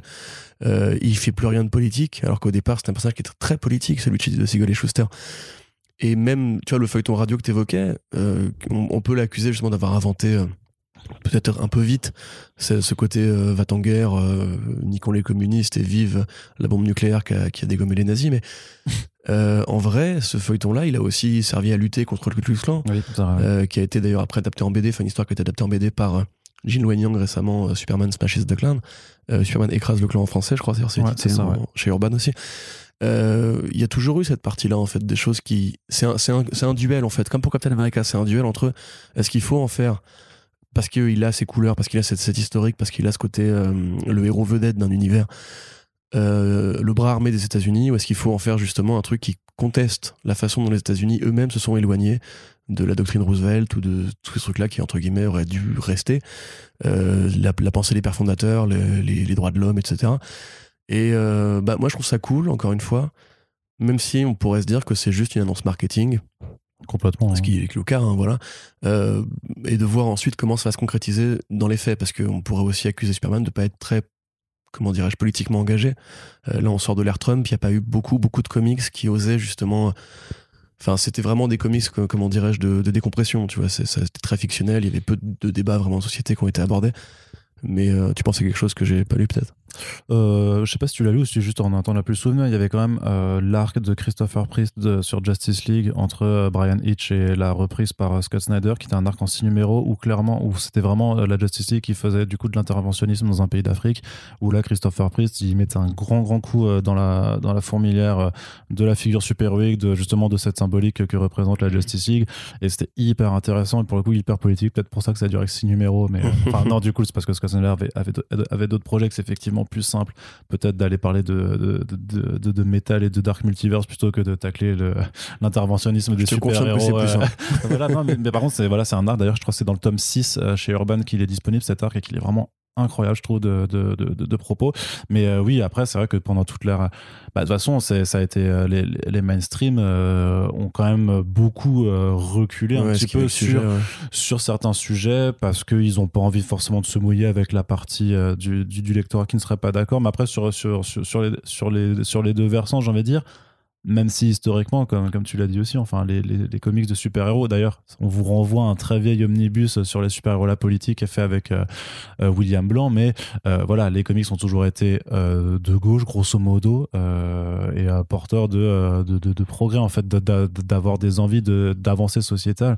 Donc, c'est, mais c'est vrai que maintenant que ça appartient beaucoup plus qu'il y a, il y, a, il y a 40 ans euh, à des multinationales qui sont là pour faire du bif sur des marques et des personnages plus que forcément sur des histoires, ça explique aussi pourquoi c'est plus rare euh, de retrouver des engagements et, du coup même si c'est du marketing on va dire euh, à moindre coût, même si concrètement ça fait 10 minutes qu'on en parle alors qu'au final c'est vrai que c'est, c'est vraiment un truc de nerd et que les trois quarts des gens s'en foutent et ont très certainement raison de s'en foutre, il y a quand même une... Enfin je veux dire ça a été fait au moins ils l'ont fait et ils l'ont annoncé et, et ils l'ont fait devant des dizaines de millions de gens. Voilà, c'est ça. Et peut-être que même si c'est du, du, market ou je sais pas quoi, euh, toute décision prise de toute façon relève du marketing. Et euh, moi, je doute pas que quand même dans les locaux de Burbank, il y a quelques personnes qui sont qui sont posées la réflexion de est-ce que franchement notre premier super héros, euh, on doit lui accoler vraiment ce truc de The American Way, parce que mais, mais, mais je veux dire il y a, euh, je veux dire, il y aurait pas de The French Way ou The German Way ou n'importe quel pays. Je veux dire, tous les pays, de toute façon, non, il y a, y, a, y a, zéro pays qui est, euh, qui est 100% bien. Donc, en fait, c'est pour ça qu'il n'y a, ah pas, y a, pas d'intérêt, tu vois. Et puis, c'est un idéal, en fait, pour, donc l'idéal, euh, par définition, il ne s'atteint pas. Et vu que aucun des pays ne l'atteint, bah, il n'y a pas de raison de lui vouloir lui coller un pays particulièrement, je pense. Mais c'est en plus d'autant plus fort, justement, d'avoir Jim Lee, qui est lui-même un immigré de troisième génération, je crois deuxième ou troisième, je ne sais plus. Euh, Brian Bendis, qui nous, dans la famille, je crois pareil, vient d'Europe de l'Est et qui est juif aussi. Euh, on, le sait très peu, ça j'ai appris récemment, Brian Bendis était juif, je savais pas du tout. Ah si. Bah tu vois, moi je savais pas. Je l'ai appris en lisant un bouquin sur Howard Check-in, où justement, préfacé par Bendis, qui disait que c'était cool parce que Check-in avait fait croire aux jeunes juifs qu'ils pouvaient se faire sucer euh, dans, dans, dans, ses BD et que c'était du coup ça lui ouvert, ouvert les yeux et l'écriture et tout. Brian Bendis, génie ou Mariko Tamaki, ou tous ces gens qui ont pris en fait Superman entre leurs mains et qui ne correspondent pas à, cet idéal très white suprémaciste euh, qu'aimerait bien en fait, enfin que les, les gens d'extrême droite aimeraient bien que Superman soit. Parce qu'en vérité, le American Way, c'est un truc. Euh, L'Amérique, elle a aussi quand même justement un vrai historique avec le fait de mettre à, l'écart, euh, et les comics particulièrement aussi, euh, plein de sujets, mais aussi plein de gens. Et aujourd'hui, on voit qu'effectivement, le Better Tomorrow, c'est aussi une note d'intention par rapport à. À vouloir faire mieux. Ouais, voilà, ou même au, au combat, je pense même concret, qui essaye de mettre en avant d'essai, comme justement le fait de, de faire de Jonathan Kent un, héros bisexuel. Ça tarde de la transition. Voilà, bah, je te laisse poursuivre. Bah après voilà, ça c'est encore une fois un truc qui pourrait être vu comme du marketing, mais ça on, on peut en parler si tu veux. Euh, donc Jonathan Kent voilà va faire son coming out bisexuel euh, euh, bientôt. C'est dans le numéro 5 de la série Superman Son of Kal-El de Tom Taylor. Voilà. Et euh, John Timms, pardon. Tout à fait. Donc, euh, bon, ça en l'occurrence, c'est vrai que y a, moi, je pense qu'il y a plusieurs critiques que je peux entendre. Le fait qu'il ait grandi trop vite, qu'on nous ait privé d'une série Super Sons euh, de cartoon, entre guillemets, voilà, en mode avec Damian et compagnie. Le fait que ce soit pas pour l'instant un très bon Superman, selon moi. Maintenant, il y a aussi du coup le fait que cette annonce-là a été très mal interprétée par les gens à cause des médias qu'on connaît, qui justement n'ont pas compris que c'était Jonathan Kent et pas Clark Kent, et qui du coup ont titré Superman maintenant est bisexuel. Ce qui, évidemment, aux yeux d'un réactionnaire ou de quelqu'un qui a peur des transitions euh, sociales, etc., peut passer pour une sorte de, voilà, de modernisation au forceps, euh, voire de, euh, de propagande des JW, encore un terme super intéressant pour parler d'un truc que vous n'avez pas envie qui, arrive, mais qui va arriver un jour. donc voilà, il y a eu plein de débats, plein de critiques, plein de commentaires. Beaucoup de gens ont eu beaucoup de mal à, gérer cet afflux de haine. Parce qu'on parle vraiment de haine. Hein. Sais qu'Arnaud, par exemple, a eu beaucoup de mal à modérer les commentaires de l'article sur comicsblog.fr, comme pour IGN, qui a même publié un communiqué pour dire maintenant on va vous masquer parce que vous êtes juste trop nombreux et trop méchants. Et euh, voilà, enfin c'est effectivement pour, pour, le coup, je pense une non-annonce en vérité. Parce que Jonathan Kent qui soit bi, j'ai envie de dire que ça devrait être normal, ça devrait être juste son choix. Il y a de plus en plus de, jeunes gens qui se posent pas la question de la sexualité en termes de binarité comme nous on a pu le faire dans un monde beaucoup plus, euh, comment dirais-je, euh, peu perméable à l'imagerie entre guillemets gay. Ou, juste où ces discussions n'avaient pas lieu en fait. Oui, et puis aussi où le monde était vraiment très hétéronormé. Aujourd'hui, c'est un peu moins le cas. On voit que les réseaux sociaux ont libéré la parole, les œuvres de fiction commencent à, laisser arriver des nouveaux modèles justement de sexualité, euh, des nouveaux schémas narratifs de sexualité, etc. Donc c'est tout à fait normal, entre guillemets, que dans les jeunes héros que DC Comics met en avant, il y en ait forcément une, une minorité ou une majorité qui bah, soit pas forcément aussi, euh, aussi carré, enfin aussi à l'ancienne, tu vois, grosso modo. Oui, parce qu'en plus, dans la construction du personnage, en fait, il y a une certaine euh, trajectoire qui est assez logique. C'est que John Kent, voilà, c'est un personnage qui a été créé en 2016, donc il y a que 5 ans d'existence, euh, qui, qui pendant la, première moitié de cette courte période éditoriale avait 10 ans. Donc forcément, c'était la, sujet de sa sexualité allait pas forcément être abordée parce que bah, quand tu as 10 ans, tu penses effectivement pas forcément encore aux filles ou aux garçons.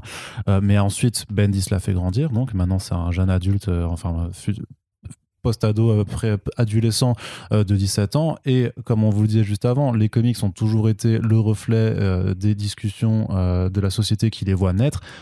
Et en 2021, je crois qu'un mec de 17 ans euh, peut tout à fait s'interroger, en fait, surtout que la question n'a jamais été abordée avant par des auteurs, sur sa sexualité. Euh, Tom Taylor l'a déclaré en interview, il a dit, bon, on m'a dit de reprendre euh, Superman, John Kent, J'y ai vu l'occasion de se démarquer euh, du stéréotype de Superman euh, et qui parce qu'effectivement si tu reprends John Kent mais que t'en fais juste une version de Superman mais plus jeune peut-être que tu passes à côté de certaines choses. Donc il veut il veut en fait vraiment juste essayer de après ce sera bien écrit ou mal écrit ça c'est encore une autre question bien évidemment mais voilà il veut faire de John Kent euh, un peu l'image de ses, de sa jeunesse plus engagée justement sur un tous peu les plus queer aussi voilà. Ouais c'est ça et sur, et sur tous les sujets que ce soit donc sur sa sexualité mais aussi sur l'urgence écologique et ce, ce genre de choses-là. Euh, et en plus, Tom Taylor euh, fait, euh, enfin parle de thématiques et de personnages LGBT depuis très longtemps. Si on suit sa carrière chez DC Comics, il l'a fait déjà plusieurs fois. Il a créé Aerie et Wing dans son Suicide Squad Renega. Il a marié Harley Quinn et Poison Ivy dans Injustice. Il avait même fait un, autre mariage LGBT avec Orca, je crois, euh, aussi dans, Injustice, si, je me dis pas, si ou alors dans, Injustice, euh, dans, dans DC, je sais plus, mais voilà, il en est pas à son coup d'essai. C'est quelque chose qui l'a toujours intéressé, c'est quelque chose qu'il a envie de mettre en avant parce que c'est quelqu'un qui a envie tout simplement de donner aussi juste plus de visibilité, de représentation à ces personnages-là. Et c'est vrai que toi, tu dis que c'était une non-annonce. Moi, je suis un peu euh, pas d'accord parce que pour le coup, on parle quand même d'un Superman. Alors, certes, c'est John Kent, mais très souvent, quand même, les personnages LGBT euh, euh, sont des personnages de deuxième ou troisième rang à qui on donne pas forcément non plus une tête d'affiche, tu vois. C'est vrai que DC a fait des efforts là-dessus avec les anthologies DC Pride, avec la mini-série Lobo and Crush, puisque Crush, c'est un personnage LGBT, donc la fille, la fille de Lobo. Là, on parle de Superman qui, historiquement, voilà, a une symbolique assez importante. Et c'est d'ailleurs pour ça que le sujet a, est sorti en dehors des médias spécialisés comics et que effectivement que tous les médias généralistes s'y sont, sont intéressés avec parfois plus ou moins de, bonnes raisons euh, de s'y intéresser mais tu vois c'est quand même un truc prominent et l'annonce a été faite pour le coming out day sur les réseaux sociaux donc il y avait euh, un certain alignement de planètes qui fait que euh, oui il y a peut-être une démarche de communication mais quand tu regardes tous les éléments aussi, il y a une, une vraie logique éditoriale derrière. Euh, qui, euh, qui dépasse la barrière du simple ouais, vous voulez faire du marketing sur, euh, sur LGBT. Ouais, mais en fait, c'est ça. Voilà. Ce que je voulais pas dire, c'est une non-annonce au sens où c'est pas important de le faire. Mm. Je trouve c'est important de le faire comme c'était important à l'époque où Rukar amenait Batwoman enfin la nouvelle version de Batwoman en, en, faisant une héroïne gay, c'est il y a 15 ans hein, quand même, hein, donc on en est toujours pas, pas on toujours pas pardon j'ai l'impression qu'il y a tourné cette page. J'ai l'impression qu'il y a beaucoup de choses qui arrivent pas à évoluer quand même hein, malgré tout. Tu bah, je pense que honnêtement, à mon avis, le combat pour le, enfin contre le racisme sera, enfin sera plus vite réglé s'il est réglé un jour que la défense des droits des personnes LGBT parce que euh, c'est un truc, on est dans une société qui est dirigée. Alors là, je vais activer du coup le vrai mode gauchiste euh, insupportable. Désolé les amis si vous êtes un petit peu centriste. Euh, on est dans un monde patriarcal qui est dirigé par des hommes, qui a été fondé sur des religions patriarcales où Dieu a une présence masculine et où on a censuré, interdit, fait mis à mort les personnes gays depuis toujours. Euh, il fallait le cacher, il fallait pas que ça se sache, il fallait voilà éviter d'aller en prison ou au bagne, etc.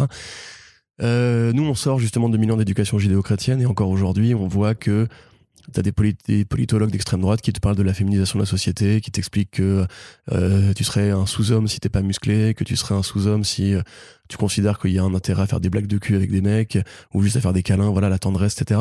Un truc que Alex Scott a très bien évoqué dans, dans, dans Lost Soldiers le bouquin commence par une citation d'un rhétoricien, je sais plus comment il s'appelle, qui dit grosso modo qu'en fait les hommes sont aussi victimes du patriarcat, moins que les femmes, mais à un certain niveau, puisque justement on leur demande d'être des durs. On leur demande de renoncer à leur féminité, à leur tendresse, à ce côté justement, euh, être capable d'exprimer ses émotions, être capable de souffrir ouvertement, de pleurer ouvertement, parce que si tu le fais, t'es pas un homme, t'es une mauviette, t'es voilà, t'es gay, t'es pas bien, etc. Et tout ça justement fait que, à mon avis, ce, tissu-là, en fait, tant qu'on n'a pas vraiment opéré un changement social global euh, vis-à-vis à la fois de l'accueil des femmes et des, personnes LGBT, ce qui est pas du tout encore euh, d'actualité, hein, je veux dire je pense que tout le monde a plus ou moins compris que le racisme c'était mal, à tel point d'ailleurs que les racistes eux-mêmes commencent à essayer de polir un peu leur discours pour ne pas admettre qu'ils sont racistes, pour essayer de trouver d'autres façons détournées de le dire, comme on en parlait quand on a des critiques infidèles. Par contre, en l'occurrence, la critique des LGBT, euh, elle, est beaucoup, elle se fait vraiment à, grand ouvert. Euh, il y a vraiment un côté, une rhétorique qui est en plus assez malsaine aujourd'hui au sein de l'extrême droite vis-à-vis de la masculinité, c'est-à-dire que Euh, que ça, ça, va de la critique des filles qui se font des teintures avec des cheveux en bleu, euh, aux mecs qui ne vont pas assez à la salle et qui du coup n'ont pas le droit à la parole parce que t'es pas assez musclé donc t'as pas le droit d'avoir des arguments en fait. Et tout ça en fait c'est un grand grand sujet qui est simplement le fait que euh, l'homosexualité fait peur je pense aux, aux, hommes dominants qui après du coup se répercute sur les hommes pas dominants mais qui ont ce petit pouvoir d'être des hommes dans un monde qui est dirigé par des hommes et qui du coup ont très peur entre guillemets de ce que ça voudrait dire pour eux si jamais il y avait une normalisation de ces sujets. Euh, voilà, enfin tu le sais très bien, tu as, modéré les commentaires encore une fois de cette section-là, comme moi j'avais modéré les commentaires de euh, la, la, news où Kevin Feige avait annoncé qu'il voulait un acteur ouvertement gay pour Eternals et où quelqu'un m'avait vraiment répondu c'est contre nature. On était en 2020, 2019 par là, j'étais en mode non, c'est faut arrêter maintenant, stop. Ça c'est pas des sujets que tu vois. Et là il n'y avait pas de euh, mais je... pas, pas la critique en mode c'est du marketing, c'était vraiment en mode genre je suis contre l'homosexualité. Point. Et c'est même pas que c'est que c'est un, truc que tu peux entendre aujourd'hui, c'est un truc qui devrait te choquer en tant qu'être humain en fait tu vois et le fait est que maintenant pour euh, John Kent cette critique en fait du merchandising du marketing et de l'ouverture entre guillemets un peu euh, la mode la, mode arc-en-ciel grosso modo que beaucoup de gens euh, critiquent en disant chez Netflix il n'y a plus que ça maintenant dans les comics il n'y a plus que ça c'est la mode c'est du marketing etc mais considérez juste deux données. Premièrement quand ils font ce genre d'annonce le nombre de commentaires négatifs est presque supérieur au nombre de commentaires enthousiastes. en vérité. Donc quel intérêt eux ils ont à faire cette annonce-là? Si c'était du marketing, si c'était si facile, si intelligemment, waouh, c'est des, des, brutes en business, les mecs ils ont compris qu'il fallait mettre des héros maintenant, et regardez c'est cynique et tout. Mais la preuve que non, parce que ça fait les unes de Fox News, ça. Ça leur amène des menaces de mort aux artistes quand ils inventent un personnage gay, etc. Sina Grace, euh, quand il a essayé de mettre un peu de thématique LGBT, il a été contrôlé par l'éditeur qui vérifiait la moindre interview avant de la sortir et tout. Le moindre de ces numéros, c'était euh, c'était limite, il y avait des codes nucléaires de, dedans, tu vois. C'était en mode non, non, attention, il faut bien contrôler avant que ça sorte parce que sinon ça va nous attirer la haine des fachos. Ils en ont très bien conscience de ça, c'est ce que Marco Ed m'avait dit à l'époque où on parlait justement euh, de euh, merde son projet chez hein Ignited Ignited ouais voilà il m'avait dit chez Marvel jamais ils auront les couilles de faire ce que moi, ce que moi je fais sur, sur Ignited parce que c'est pour ça justement que je vais pas chez eux. Parce que voilà les, les, sujets que moi je veux aborder ils ont peur de ça chez Marvel ils ont peur des fachos ils ont peur des commentaires haineux. Parce qu'ils cherchent ce grand écart euh, je cite là ce qu'il m'avait dit hein, mais des réacs non mais des, des, conservateurs quoi, ouais des conservateurs parce qu'ils cherchent ce grand écart entre euh, faire du, du moderne parce qu'ils ont envie de le faire je pense parce que ça vend peut-être un petit peu à de nouveaux lecteurs pour chercher de nouveaux lectorats etc et à la fois euh, ils veulent pas perdre les anciens les anciens bah, c'est quoi c'est des réacs quoi. C'est pour ça qu'ils lisent des comics probablement qui ont été inventés dans un monde qui était qui étaient bah, qui étaient qui sont qui sont qui sont attachés à une certaine euh, idée de, de, des personnages. Mais encore une fois John Kent il a 5 ans donc en fait euh, vous pouvez pas avoir d'attachement euh, profond lié à votre enfance ou à ou à des valeurs très traditionnelles sur un personnage qui, qui a été créé en, en, 2016 mais en plus il y a, d'autres points aussi notamment sur cet aspect du, du marketing du, marketing euh, queer ou, LGBT. Les gars, euh, on parle d'une annonce faite à un jour précis dans le cadre, voilà, en plus de la continuité, on va dire, euh, éditoriale d'un auteur à, qui ça importe. Il n'y a pas 12 000 variantes LGBT qui sortent pour ce numéro.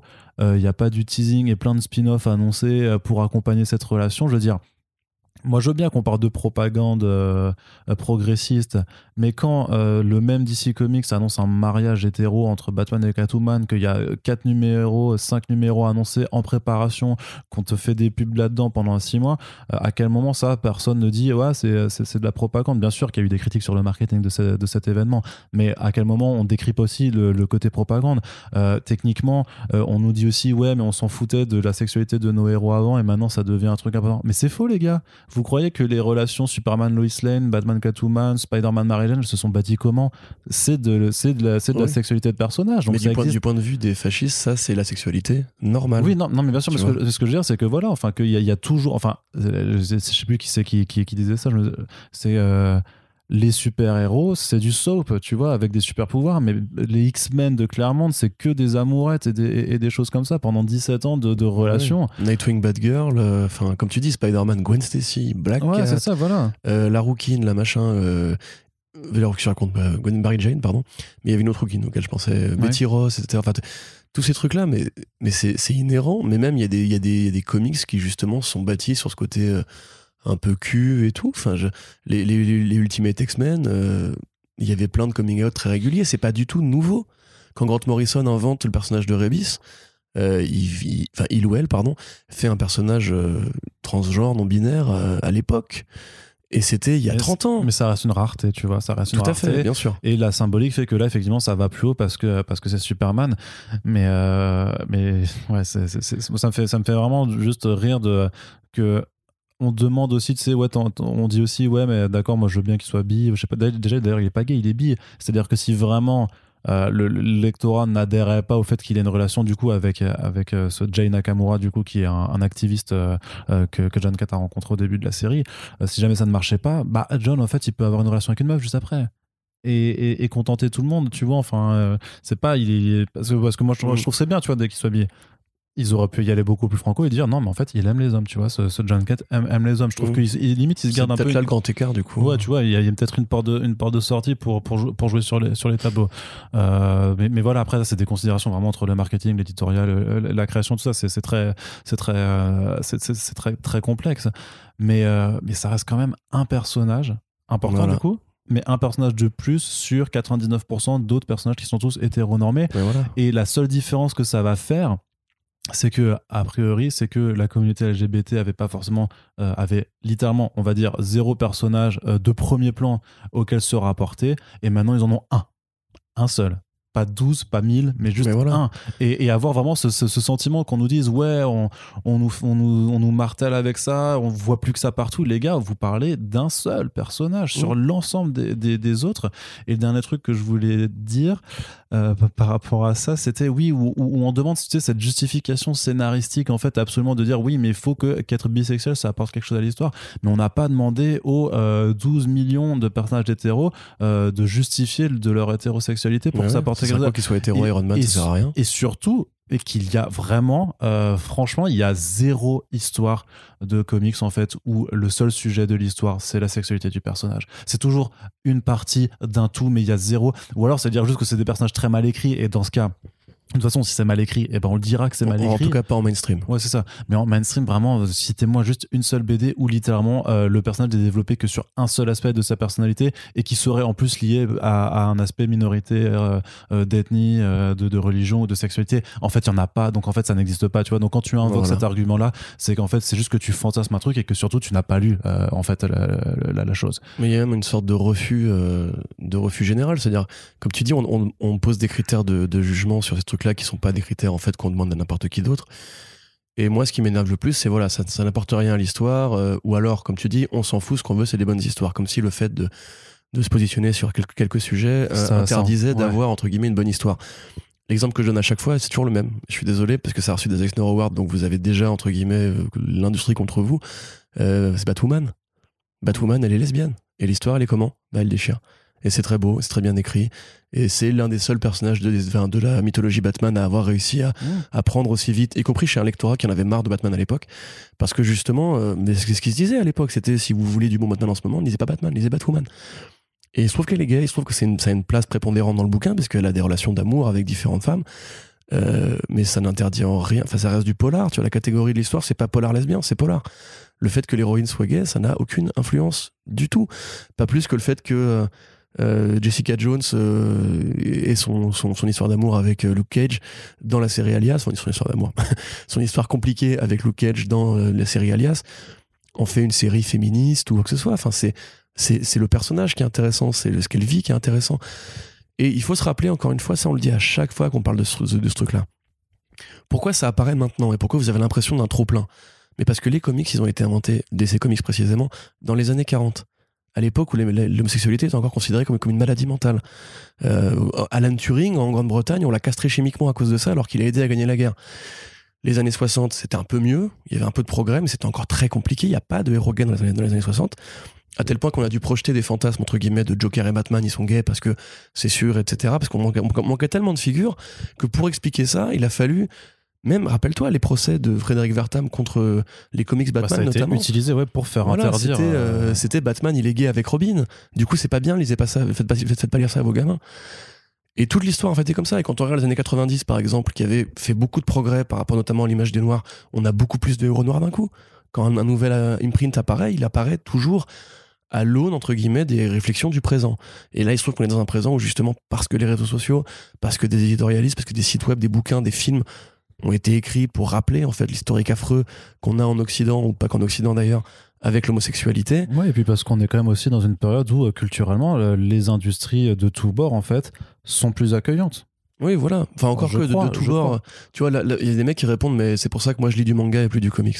Ah, mais là, ça, Euh, c'est tellement les mecs qui ont rien compris, les gars. Vous connaissez l'yaoi ou vous connaissez. Oui, enfin, voilà, c'est ça. Pour commencer, le yaoi, le C'est les mecs qui disent, euh, ouais, je lis. euh, là, euh, hentai futanari, etc. Enfin, Non, mais même qui disent, moi, je préfère, je, je lis Jojo ou je sais pas quoi. Enfin, Mais Jojo, c'est c'est gavé gay. oui, hein. C'est ça, c'est ultra queer. Donc, euh, Et justement, c'est intéressant parce que le Japon, typiquement, j'ai l'impression pareil que les gens ne connaissent pas l'histoire en fait du pays, Euh, la censure euh, qui était appliquée sur ces sujets-là. Même le nouveau premier ministre du Japon là, euh, bah, il est opposé au mariage gay. Encore aujourd'hui. Et le Japon, après la Seconde Guerre mondiale, on a pris des mecs qui étaient de droite, voire d'extrême droite, pour combattre les communistes, on les a mis à la tête du pays. C'est une société qui est super rigide, qui est super rigoriste. Ils se sont essuyés les pompes sur le mouvement MeToo, mais très fort quand même. et c'est pour Et ça que. c'est pas un modèle à suivre. On, on devrait pas, entre guillemets, dire il y a des pays qui font pas d'efforts d'ouverture d'esprit et ils font quand même de la bonne BD, donc suivons leur exemple. Ouais, mais t'as envie de dire, mais tu peux très bien faire la, la bonne BD et l'ouverture d'esprit. Enfin, Ouais, tout à fait. Oui, vous avez pas- lu Saga Vous connaissez Saga? C'est pas, c'est pas du tout incompatible, mais c'est même pour ça, ça, c'est par rapport à ce gouvernement ultra dirigiste que justement les- la, la, créati- la, créavi- la créativité japonaise est complètement exubérante aussi en, en réponse directe en fait à, à cette, à ce, de, ce gouvernement complètement rigoriste, tu vois. C'est pour ça que c'est. Ouais, enfin, Évidemment. c'est, pour ça que c'est, complètement, complètement faussiste parce que je pense justement, euh, tu, tu, tu laisses exploser en fait toutes tes envies euh, quand tu peux pas forcément le faire euh, dans, dans la vraie chose. Enfin bref, c'est moi, je vais être très honnête, je suis, euh, sujet. hein. je suis issu d'une famille où il y a quelqu'un dans ma famille qui, qui se trouve être euh, bi euh, et qui me l'a longtemps caché parce que justement, on vit dans un monde où il avait honte de ça, entre guillemets. C'est-à-dire qu'il a- Mhm. il avait peur de ce que moi ou ma sœur ou euh, même ma mère, etc., allaient penser. Et typiquement, ça, tu vois, c'est un truc. Je veux pas dire que c'est une souffrance quand même, mais j'ai quand même dû attendre pendant presque dix ans de savoir, entre guillemets, ce que, Mhm. ce que cette personne-là pensait, entre guillemets, de ce sujet. Et quand c'est arrivé et qu'on en a parlé, il y avait vraiment ce côté euh, s'il te plaît, ne me trouve pas anormal, tu vois. Et du coup, moi, c'est un truc qui vraiment me choque encore plus que, que bien des prises de position sur Internet. Ça, ça ne vous regarde pas, ce que font les gens dans leur plumard. L'homosexualité existe depuis que l'homme existe, depuis que l'humanité Oui, mais tu vois, existe. ju- justement, ils disent ça ne regarde pas, donc on n'a pas besoin de, de, de savoir pour, nos, pour les personnages de fiction. Mais elle lit pas l'histoire dans ce cas-là. Elle va, va lire des trucs de merde euh, écrits par des fachos, va lire ta cyberfrog à la con, et vis dans, vis dans ton monde pourri où les BD sont nuls parce qu'elles sont écrites par des fachos. Et puis c'est tout. Encore une fois, c'est l'histoire de Tom Taylor, elle est mauvaise, je dirais avec plaisir qu'elle est mauvaise. Mais juste, putain, mais arrêtez de faire de ce truc-là. J'ai l'impression qu'on on régresse par rapport à ça en ce moment. Vraiment, parce que le- le- les réseaux sociaux ont permis d'ouvrir la parole et de, créer des communautés, de créer justement des, des- sujets qui permettent à ces gens-là, qui sont LGBT, qui sont gays, qui sont queer, etc., qui sont non-binaires, de parler de ce qu'ils sont. Mais le harcèlement qui va avec, la radicalisation des idées chez ces gens qui étaient, je pense, il y a encore dix ans, déjà entre guillemets normaux. C'est-à-dire que tu viens les voir, tu leur dis, bah voilà, je suis gay, ils auraient dit, ah bon, bah ok, très bien. Limite, ils t'auraient rajouté, hein, tu fais l'homme ou la femme, tu vois, les, les- questions à la con. Et aujourd'hui, avec le web et les, agi- les agi- les agitateurs pardon, d'opinion, les mecs qui t'expliquent en fait c'est mal et qu'on menace ton mode de vie à toi et qu'en fait plus il y a de gays plus toi tu vas être une minorité c'est plus cool d'être hétéro etc Ça, ça, Ces gens-là, ils sont- ubuesque, ils se font enfin, tous attraper par les mêmes, les mêmes pièges à la con, alors qu'en fait, c'est juste une BD. C'est un personnage qui n'existe pas, John Kent, il est de papier, il pourrait être ce qu'il veut, on s'en fout, ça n'a pas d'influence sur vos vies. Et à la limite, si ça, devait en avoir une, euh, je vois pas en quoi elle serait négative. Donc, euh, très honnêtement, enfin. Moi, j'avoue que c'est un truc qui peut-être me choque encore plus que beaucoup d'autres sujets de radicalisation. C'est comment maintenant c'est devenu normal d'être homophobe, alors qu'on était censé, entre guillemets, avoir dépassé ça au moins depuis qu'on a, Oui, qu'on a viré la religion du pouvoir. Quoi. Enfin, Et puis sur la sphère des comics, euh, la, la- la façon dont les X-Men notamment, enfin et tant d'autres personnages ont été utilisés ouvertement comme une métaphore de la différence et de l'acceptation de cette différence, et notamment les X-Men de Claremont sur la question de la sexualité, c'était clairement aussi un sous-texte là-dessus. C'est, je trouve ça assez triste que, euh, ouais, 40 ans après, on en soit de voir, euh, voilà, encore, euh, Mm. en- encore faire ce, ce, ce genre, ce genre de rappel. Mais je sais plus, d'ailleurs, c'est marrant parce que je sais plus du, du tout avec qui j'en discutais récemment, mais qui me disait qu'il cette personne pensait que dans les prochaines années, il va y avoir un, recul, en fait, justement, sur, cette, sur toutes ces thématiques-là, euh, dans les comics, dans, les œuvres et tout ça, parce qu'en fait, le, euh, le, le, euh, la récalcitrance, enfin, là, tu vois, est, beaucoup trop forte, en fait. Il y a de telles levées de boucliers qu'en fait, et, et après, honnêtement, et bon, après là, c'est clair qu'on est en train de dig- digresser complètement, mais j'ai envie de dire quand on voit les sujets du, euh, du paysage médiatique actuellement, en fait, je, je suis pas surpris. Je, je serais, bah serais pas surpris d'avoir effectivement euh, une régression sur. sur J'ai l'impression qu'on est dans une, une période sombre en fait. Tu sais, il y a des, c'est des reflux historiques comme ça. Bah, les... Après la Seconde Guerre mondiale, les États-Unis étaient bien, puis il y a les guerres du Vietnam, après ils étaient moins bien. Les années 90, c'était un peu mieux, tu vois. Oui, mais même au-delà de ça, après, c'est, peut-être facile et, et je veux pas aller faire de, de points Godwin, mais j'ai envie de dire que les, les années 40, c'était après la Grande Dépression, quoi. hein. Ah ouais. Et techniquement, on est dans une période de crise là qui s'annonce, qui est, qui qui est, enfin, qui est déjà, mais qui, voilà, qui est ultra vénère. Et on. Et je crois que l'humanité a tendance à beaucoup répéter euh, ses erreurs, à ne pas forcément apprendre de l'histoire. Et ben. Voilà, enfin, on, je, je, je sais pas, moi j'ai pas vécu les, les années 30 euh, et, et, et, et la montée justement du, du, du fascisme à l'époque en Europe, Mhm. mais j'ai quand même l'impression qu'il y, a des- il y a des cycles qui sont en train de s'opérer. quoi. Donc bon, ce sera Ouais. peut-être pour un autre sujet, mais euh, en On pourra en faire un jour un, un podcast plus long, je pense, parce qu'il y a beaucoup, beaucoup de trucs à dire quand même. yes. euh, Bref. euh, retombons sur des thématiques plus oui, désolé pour le tunnel, hein, du coup. plus simple. Non, mais en plus, ce qui est, non, mais ce, ce- ce qui est, ce qui est certain, c'est qu'en général, je crois que les gens qui nous écoutent euh, ne nous écoutent pas pour faire du hate euh, listening, donc sont relativement Oh, déjà Il y en a un ou deux, hein. acquis, euh, a- acquis à ce genre de discours. Donc, euh, bah, euh, on espère quand même que ça vous intéressait et qu'au pire, bah, si, si jamais vous entendez des gens en parler, bah, qu'on qu'on espère vous donner quelques petits.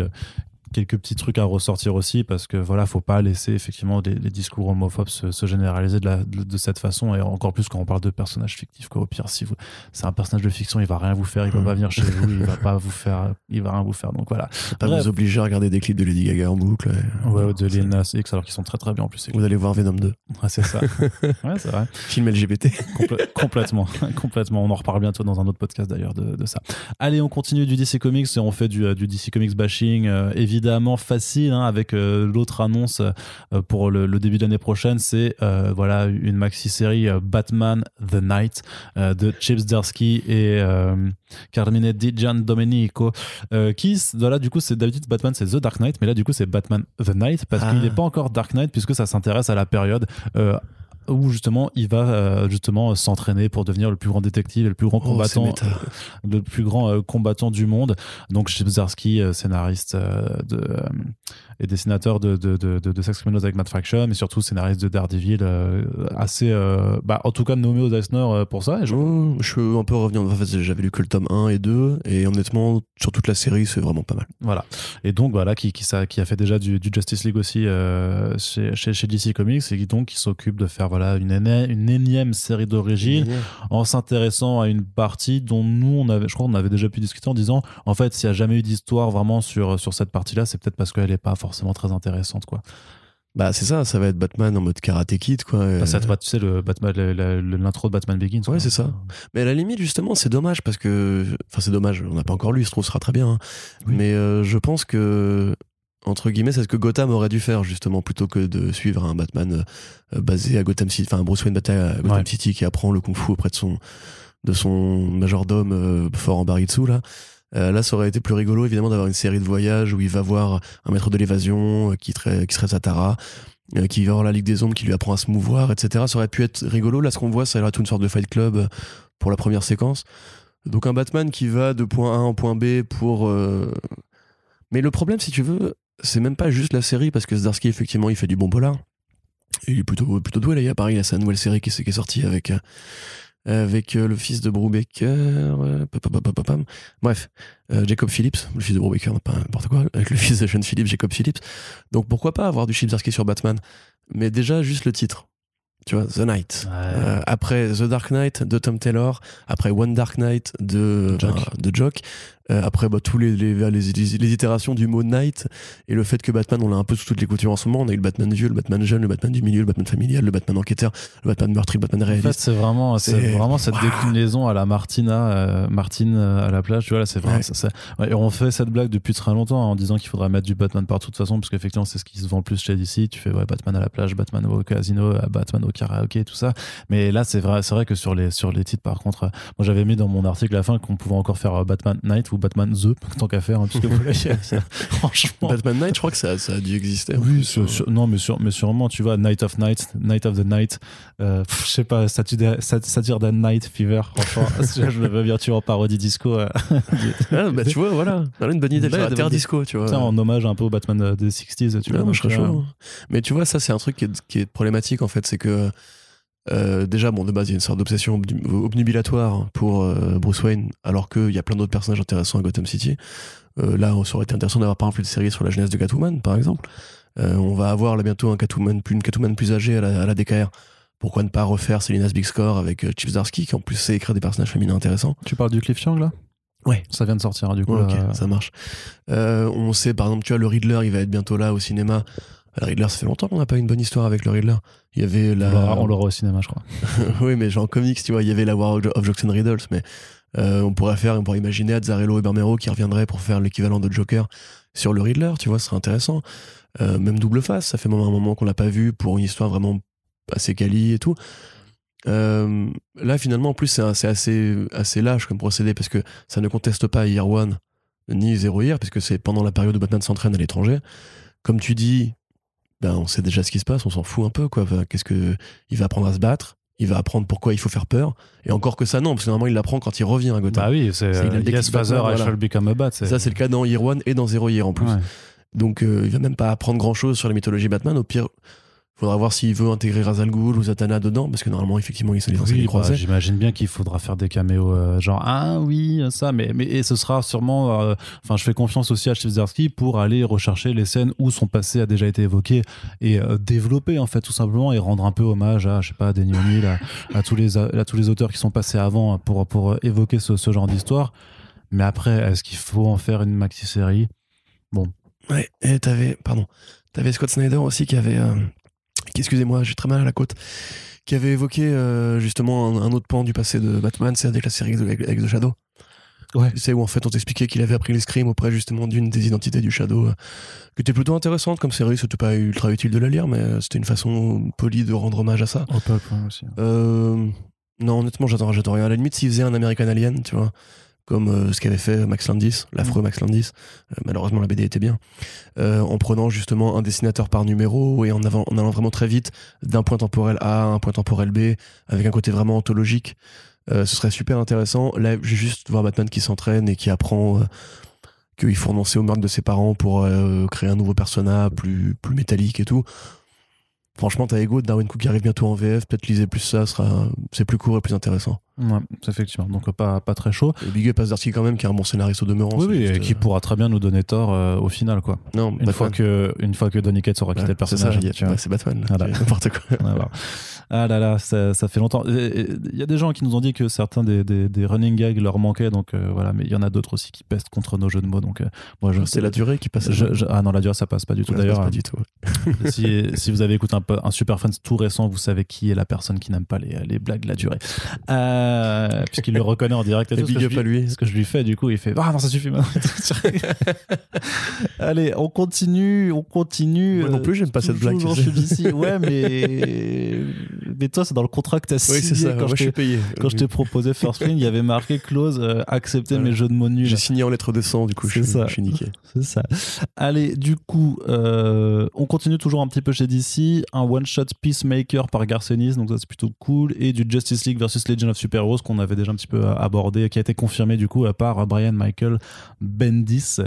Corentin, t'es chaud sur, ces deux projets-là? Bah, Peace- bah, Peacemaker, mais ça m'a un peu déçu que ce soit juste un one-shot. Ah en plus, oui. c'est Gary Brown qui est un bon dessinateur. Euh, bon, voilà, on je pense savoir où- vers où il va aller, puisque Peacemaker, c'est facile de le rapprocher de la case militaire. Euh, DC, voilà, fait du Peacemaker parce que Peacemaker, la série. C'est un personnage qui a, qui a eu très peu l'occasion de briller, en fait. Euh, depuis qu'il a été ramené chez DC, il y avait la série Vigilante, la mini-série qui a été éditée. Enfin, les deux, en fait, ont été édités dans le même volume par, euh, par Urban Comics dans Suicide Squad présente Peacemaker. Ouais. qui est un volume qui est intéressant parce qu'il donne vraiment euh, le côté le plus, euh, le plus taré, le plus noir et le plus euh, anormal du Peacemaker, qui en fait est pas du tout un super-héros, qui est juste un gros schizophrène qui a des visions de son père nazi euh, et qui, lui- qui lui dit grosso modo bute des types et, leurs âmes iront dans ton casque.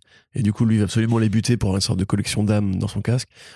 Donc c'est vraiment pas du tout proche de ce qu'a fait John Cena au cinéma et ce qu'il fera en série télé, mais ça reste, ça reste rigolo. Donc là, bon, faut voir.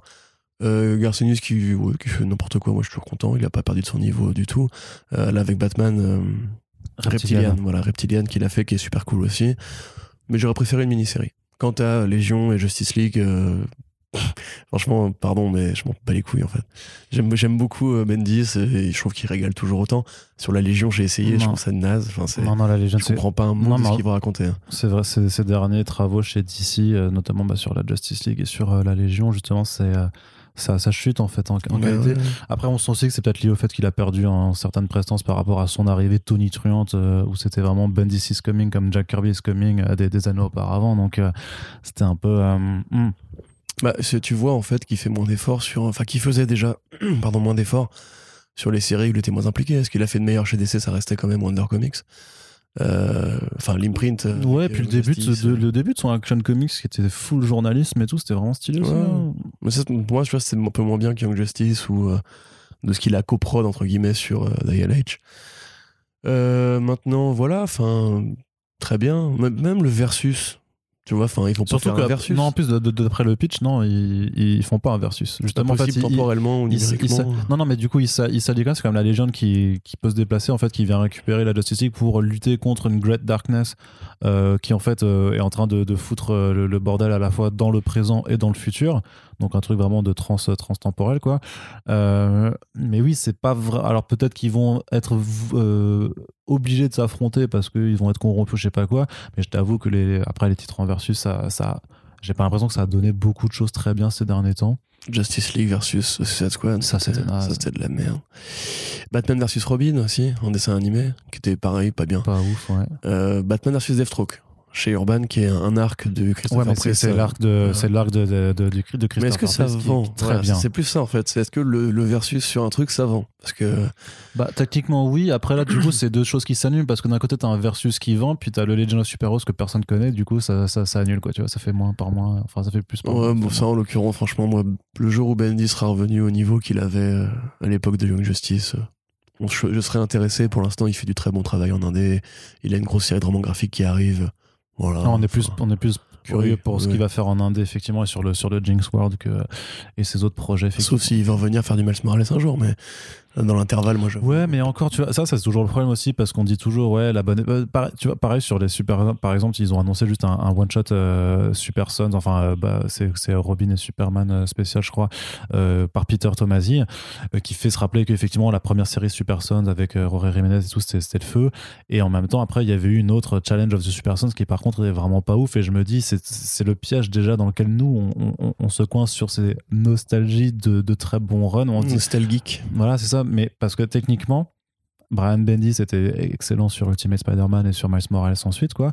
Euh, S'il revenait faire une série euh, Miles Morales, aurait-il vraiment euh, le, même panache qu'il avait il y a 10 ans Réussirait-il à vraiment faire la même chose, tu vois? Est-ce qu'on serait pas fait, euh, toujours en train de comparer au premier truc en disant ouais c'était quand même moins bien, mais parce qu'on n'a plus du tout cet effet de découverte et de surprise et de jeunesse que- qu'il y avait à ce moment-là. Ouais, je suis d'accord, mais quand il hein. a fait Daredevil End of Days après son run de Daredevil, c'était extraordinaire. Et peut-être Ouais. que justement, il- maintenant qu'on sait que Miles Morales a grandi et qu'il s'est qui s'est émancipé de Papa Bendis, on va dire, faire une histoire où il ferait un Miles Morales adulte, tu vois, justement en mode Peter Parker trentenaire et tout, mais avec Miles Morales pour juste Mhm. Dire c'est- ce sera c'est la fin comme ça, c'est c'est la fin de mon run. C'est là où moi j'aurais ouais. terminé Mais hors dix ans après et tout. quoi. Voilà, c'est ça exactement. Mais comme End of Days. Ok, ouais. Ça, ou, la, la- la- life story, tu vois.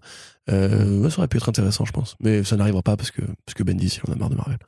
Ouais, et puis parce que Miles Morales, euh, chez Marvel, pour l'instant, ça doit être l'icône jeunesse euh, actuelle de, de toute façon. Donc, euh, parce que il y a trop de produits à vendre aussi euh, autour. Mais après, c'est bien, parce que, euh, j'adore Miles et, et Big Up, quoi. Mais c'est vrai que si, si, si Saladin Ahmed pouvait en faire une bonne série de Oui, comics, ça, serait, ce serait quand même un peu mieux parce que c'est quand même pas. pas T'adores quoi. Miles, mais en vrai. La, la Clone Saga, là. Ouais. pas c'était pas, pas, juste pas intéressant, quoi. Franchement, c'était Mhm, vraiment pas ça. Clair. Surtout que maintenant, du coup, bah non, j'ai pas envie de spoiler ce qui, ce qui, ce qui se passe pour euh, les, les lecteurs VF qui nous, qui nous écoutent, mais ouais, c'est quand même un petit peu dommage euh, ce, qui, ce, qui, ce qui a été fait récemment. Allez, on passe du côté de l'indé maintenant avec euh, une belle annonce qui nous vient d'Image Comics avec un nouveau label, un nouvel imprint de Creator Owned qui se monte avec Ashley Wood et avec Chris Ryall euh, et qui donc s'appelle Zizigi. Si, Zizigi. Comment ça se je sais prononce pas, j'en sais foutrement rien. Apparemment, c'est un mot du vocable anglais qui signifie. euh, alors que c'est un- le problème, c'est que j'ai même pas traduit ça parce que je comprenais rien à ce qu'il voulait dire. C'est euh, la conjonction de corps en lévitation dans l'espace. D'accord. Voilà. je sais pas Très du bien. tout ce qu'il a voulu dire Et- par là. Et donc pour ce label de Creator Own, donc qui voilà qui vise à, à, à- à mettre euh, à, à- à faire créer des BD euh, sélectionnés par par ce par ce duo, donc par Ashley Wood et Chris Ryall, Chris Ryall qui était président chez euh, enfin directeur des éditions chez IDW avant. Euh, et ben le premier projet c'est une adaptation d'une nouvelle de Joe Hill, donc euh, le, romancier fils de Stephen King et créateur des comics euh, Lock and Key, qui sera adapté en euh, comics donc par l'auteur David M. Booher et dessiné par Zoe Thorogood. Zoé Thorogood, dont le nom peut vous dire quelque chose, puisqu'on vous a parlé d'elle. C'est une très très jeune autrice illustratrice euh, qui a, je crois, elle a 22 ans, euh, qui s'est illustrée avec The Impending Blindness of Billy Scott, donc dans les yeux de Billy Scott, à accessoirement euh, en financement participatif en ce moment chez, chez, les éditions Bubble et donc on vous recommande. Et donc voilà qui fait euh, euh, une entrée maintenant fracassante chez l'industrie américaine parce que son premier bouquin a été publié chez Avery Hill Publishing donc au, Royaume-Uni en Angleterre. Et donc là bah, elle commence à rentrer dans la cour des grands avec, avec ce, ce nouveau, ce nouveau projet. Mais donc de toute façon là c'est une réunion de, de petits talents qui, qui laisse augurer du bon je trouve Oui, bah, pardon.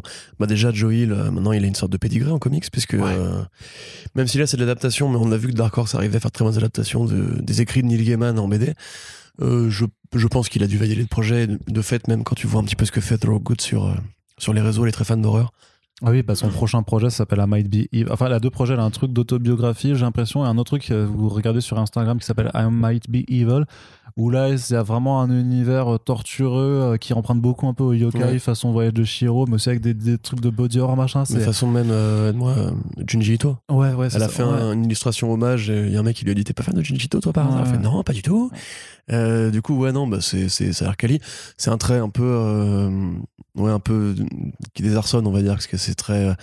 des personnages assez plats, avec des visages très, euh, très, très ronds, très expressifs, et vraiment, les grands yeux, justement, euh, à, à la horreur Burton, à la horreur euh, roman graphique assez énervé.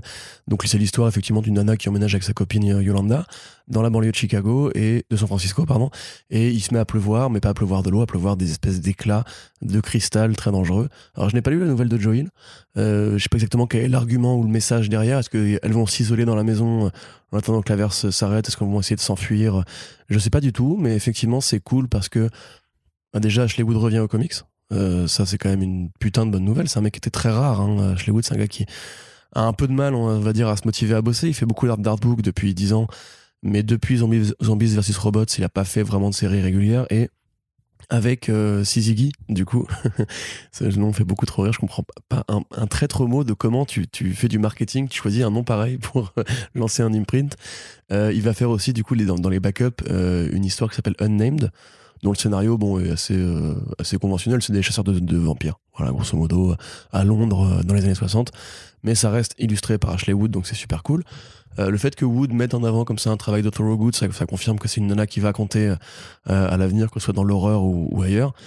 Et avec euh, bah, le, le petit label Image Comics, hein, le petit tampon Image Comics qui fait plaisir parce que c'est vrai qu'Image aussi a eu un peu de mal à survivre à, à la fuite des talents vers euh, Substack, vers euh, euh, Comixology pour Scott Snyder et tout. parce que c'est Dark Horse qui a récupéré les projets de Comixology pour Scott Snyder. Donc euh, un peu un, un nouvel élan créatif piloté par Ashley Wood et en Mais, envie d'horreur et ouais. tout, ça peut être super sympa. Mais surtout dans la continuité, enfin, c'est. Euh, je vous invite quand même, euh, si, si, vous, euh, si vous lisez Comics Blog, euh, à euh, aller regarder l'interview de l'équipe créative de Infidel, où à la fin, je leur demandais quand même un peu la question de, de, de, de l'après euh, de l'après-confinement, l'après-pandémie, enfin, mais c'est pas fini, quoi. Euh, et qui, justement, Pansac Pichetcha, donc auteur et éditeur aussi, euh, qui dit que vraiment, en fait, il y a un bouillonnement euh, créatif sur l'indé, et euh, on essaie quand même de le mettre en avant, mais entre les Substack, les, justement, les, les, nouveaux partenariats sur le numérique, les labels qui se montent, euh, les, les, les, Enfin, y a Bah. Boom Studio, même qui Ouais, c'est ça. mit, moi, euh, boom- boom- il y a- il y a- Chaque maison a au moins une bonne mini-série, deux bonnes mini-séries, trois bonnes mini-séries à suivre, quoi. Ah Il y a vraiment plein, plein, plein de choses qui sont en fait euh, sur la sphère euh, comics indé. Donc c'est, euh, enfin, on est aussi en train de vivre quelque- chose là, je pense. Vraiment. C'est. un euh, vrai alors peut-être parfois motivé par un spectre un peu, un peu, un peu cynique de, de, de, de la foire à l'IP et d'essayer de dégoter des adaptations. Malgré tout, moi je m'en fous que tu vois, genre Something is Killing the Children, je m'en fous que ce soit euh, euh, ensuite euh, une, série. Je veux dire, la BD est excellente, tu vois. bon, c'est peut-être moins le cas pour des projets comme tu vois, Berserker par exemple, c'est un peu plus un, un, peu plus pernicieux, je trouve, comme démarche, mais le, le Mother de Emilia Clark. Ouais, d'Emilia Clark, c'est bien, tu l'as lu toi Ouais, c'est bien. Ouais, voilà, tu vois. Donc il y, y, a plein de choses, voilà, il y a plein de choses qui se passent, il y, y, a plein de trucs qui arrivent, donc c'est quand même une bonne période, je trouve, pour, pour l'indé. Puis voilà, il y a Saga qui revient. Jonathan Hickman a dit sur son Substack que son Black Monday Murders allait enfin reprendre. Là, il a fini de, les scripts et le dessinateur, il lui reste plus qu'un seul numéro à dessiner, donc a priori, ça va aussi revenir en, en 2022, mmh. je pense. Donc et des deux séries basées dans l'univers de 3W3M, Three Worlds, Three Moon. Euh, dont une avec euh, Jason Howard, avec Jason Howard au dessin, voilà, qui se base sur. Euh, c'est un petit peu des Quorum 2, grosso modo, c'est-à-dire que c'est des, des guildes d'assassins qui se font des duels à base de toi je vais te tuer, donc je te préviens que je vais te tuer, donc fais gaffe parce que du coup méfie-toi, j'arrive et du coup défends-toi, etc. Et une autre sur des, des mineurs. alors c'est très compliqué parce que l'univers de Free World Moon est vraiment très très très compliqué à saisir. C'est vraiment une bible façon les chroniques martiennes ou, ou Dune. donc voilà, c'est sur des, des mecs qui, qui forent illégalement en fait des astéroïdes. Donc, je sais pas trop quoi dire si ça, sinon ça a l'air sympa. Et il s'est entouré de plein de mecs hyper cool pour créer, notamment Huddleston et euh, aussi, qui fait beaucoup de bibles d'écriture pour 3W3M. Euh, Donc euh, voilà, déjà juste sur Substack, il y a déjà, un, comme tu dis, un bouillonnement, mais même une éruption créative, je trouve. Vivement les, les albums qui sortiront de tout ça. Ouais, c'est clair. Allez, du côté de l'Indé, toujours aussi euh, une nouvelle qui devrait faire plaisir à ceux qui n'avaient pas suivi l'anthologie Skybound X cet été. On vous en avait parlé, on avait fait un, gros débrief euh, sur la chose euh, dans, un back issues et la conclusion qu'on était ressortie, c'était que bon, c'était sympa, mais pas forcément consistant sur les, toutes les petites histoires tirées de voilà des, différentes séries. une anthologie qui était sortie de façon hebdomadaire, un petit peu pour doper les ventes dans les comic shops et, qui avait aussi permis à Skybound d'annoncer son label jeunesse Skybound Comet. Et euh, la partie principale de l'attraction, c'était cette histoire Rick Grimes 2000, donc de Robert Kirkman et Ryan Otley, qui reprenait en fait une blague qui avait été faite il y a des années dans The Walking Dead de 75, où en fait, à un moment, Rick euh, se prenait un coup sur la tête. Et euh, en se réveillant, en fait, l'histoire passait en couleur. Je crois que c'était déjà, déjà, Ryan Otley qui, qui, dessinait. Et en fait, il se réveillait, il y avait une invasion extraterrestre. C'était tout, tout, à fait, tout, tout, à fait le bordel. les gens s'étaient dit qu'est-ce que c'est que cette connerie et en allant lire le 76 en fait voilà s'il avait juste fait euh, vraiment une, blague parce que c'est Robert Kirkman il aime s'amuser avec euh, le système d'édition et de publication aux États-Unis. Donc euh, voilà il n'en était pas à son premier coup d'essai. Et ça, quelque part ça amorçait juste le fait que des années plus tard eh ben, il allait sortir le dernier numéro sans prévenir mmh. personne de, The Walking Dead. Et donc cette histoire ce court segment de quelques pages en fait là est, retransformé en une histoire complète une sorte de petite mini-série mais enfin c'est moins qu'une mini-série oui, c'est plus un. C'est des histoires de 12 pages, je crois, un truc comme ça. Ouais, c'est ça, c'est pas, pas très long. Et du coup, en fait, ça, on reprend ce, principe-là. Donc, euh, Rick se réveille dans ce monde de SF complètement halluciné où, euh, voilà, maintenant qu'il y a des zombies, il y a aussi euh, des extraterrestres. Et du coup, ça brasse, ça fait du Starship Trooper, ça fait du Star Wars, ça fait du gore surtout. Parce que Ryan Otley, par contre, quand tu vois, euh, qui est en forme pas possible pour faire, voilà, des, des, des scènes complètement délirantes et super sanglantes, façon grandes heures d'invincible. Vraiment, donc c'était vraiment un, un, vrai délire régressif, complètement tout ça, qui donnait. Autoparodique à fond. Et, ouais, ouais, complètement. et qui donnait vraiment son intérêt à Skybound X. Donc, Kirkman avait dit Skybound X ne sortira pas en relié parce que c'est un projet euh, notamment pensé à la base pour les comic shops, un peu comme pour l'édition en couleur de, The Walking Dead. Euh, mais là, pour le coup, il y a quand même la partie Rick Grimes 2000 qui s'offrira une édition en album. Donc, c'est prévu pour juin 2022. Et donc, j'imagine que Delcourt est déjà euh, sur. J'aime bien le j'imagine. Ah bah oui, bah, on le sait. oui, enfin, enfin, on le sait pas parce que j'ai eu aucune discussion là-dessus euh, avec Thierry Mornay de, de chez Delcourt, mais oui, euh, ça sortira aussi ça va sortir en, France. Voilà, ce sera sûrement un The Walking Dead présente Rick Grimes 2000, un truc comme ça, je pense pour le pour le truc, mais mais pour le coup, c'est quand même super cool, tu vois, totalement dispensable mais totalement jouissif, euh, jouissif pour le côté vraiment, là, pour le coup, divertissement. Non, toi, t'es pas d'accord? Non, non, mais si, justement, en fait, j'ai envie de dire que je trouve ça même presque plus cool que le truc de, de Tilly Walden, tu vois. Enfin, c'est ah, genre. Euh, bah, c'est pas le même public, quoi. Non, on est d'accord. Mais en fait, c'est au-delà même du côté. Euh, bon, c'est de la maximisation de profit, c'est du truc de franchise, voilà, comment faire du Walking Dead sans faire du Walking Dead parce que la saga est finie. Bah, on se fout de la gueule de Walking Dead, grosso La saga, ça revient, tu vois. Extraordinaire, extraordinaire. Merci Arnaud, waouh. Putain, mais à chaque fois, du coup, tu vas la faire celle-là. mais voilà, c'est moi ce qui me fait, je trouve génial en fait, c'est un auteur qui a fait une histoire aussi premier degré, aussi sérieuse, aussi noire que Walking Dead, où quand même tu te marres pas beaucoup, qui revient avec son, un autre pote à lui qui était justement plus connu pour faire des histoires un peu plus. euh, bon, qui était aussi assez sérieuses, hein, c'est ça, c'est Invincible, c'est sérieux. Plus Mais bon, extravagants. voilà, on s'autorise plus de, de, de, de, de, de- de dingueries, qui revient et qui vraiment répond à sa propre écriture. Enfin, tu sais, t'as, t'as des, des moments où t'as un personnage qui a été tué par Rick, et qu'en fait tout le monde est ressuscité, hein, du coup, euh, qui, qui, qui réapparaît et qui fait Ouais, c'est moi. Et tu sais, normalement, je devrais pas être là parce que tu m'as tué à telle époque. Et d'ailleurs, ça me- je t'en veux encore un tout petit peu. Et t'es vraiment les trucs tout cons où Kirkman, il, limite, on dirait qu'il se fout de sa propre gueule, tu vois. En mode genre, ouais, Walking Dead, prenez ça trop au sérieux, les gars, regardez hop, bat- batte laser, sabre laser, et on bute tout le monde. Et on vraiment, on bute tout le monde dans le Ouais, sang et la ouais, violence, ça, gars. c'est- ultra gore, mais, mais c'est génial parce que du coup, enfin, Otley, il s'applique vraiment sur ses planches. Quand je, parce que moi, j'avais quand même été bien déçu de son passage sur, euh, sur le Spider-Man de Nick Spencer, quoi, où il était pas, enfin, il se foulait pas trop, quoi, clairement. Euh, Bon, après, euh, forcément, il pouvait pas, dans la violence, il pouvait peut-être pas en faire autant euh, que, que sur, que, sur Invincible. Et là, ouais, mais quel délire, quoi. Ouais, Et ça va loin, c'est tellement loin, c'est tellement burlesque, c'est du gore burlesque de ouf, quoi, mais c'est trop bien, quoi. C'est, franchement, c'est génial je et euh, je suis content que ça sorte en album. Complètement, Comme ouais. je l'avais prévu Projet fait pour le début. Projet. euh, Non, ça c'est pas ça, c'est pas vrai, ça. Mais projet fait pour de, sûrement de- d'un peu des mauvaises raisons, mais pour le coup, là c'est réussi. Quoi. On s'entend franchement. déco- Mais imagine, je sais pas, imagine Garcenis fait ça avec Preacher. Ouais. Genre, il revient dans le monde de Preacher, mais c'est pas un monde de leur normale religion, etc. C'est un monde, je sais pas moi, de. Ouais, bah pareil, d'extraterrestres avec des vaisseaux spatials, des vaisseaux spatiaux et compagnie. Enfin, ce serait juste trop marrant, quoi.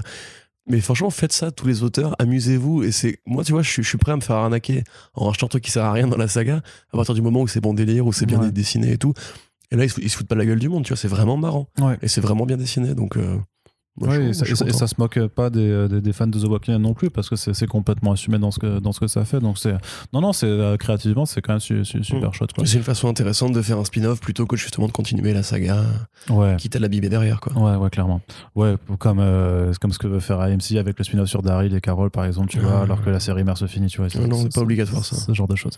Allez, du coup, du côté de l'édition aussi, Marvel, hein, qui nous disait, ouais, il y aura pas de tie-in pour euh, l'event Devil's Reign. euh, Mais pourquoi ils ont dit ça? Enfin, pff, Ils sont complètement cons, mais est-ce que c'est nous qui avons mal interprété peut-être quelque non, chose j'ai vraiment hein lu l'article de Comics Beat et retrouvé le communiqué original. Ils ont dit ce sera un truc à l'ancienne où les tie seront dans les séries en, en parution. Mais du coup, non, puisqu'il y a des tie notamment une, sé- une mini-série aussi en trois numéros qui s'appelle Woman Without Fear, où Electra, du coup, sera mise en avant euh, dans, dans cet événement.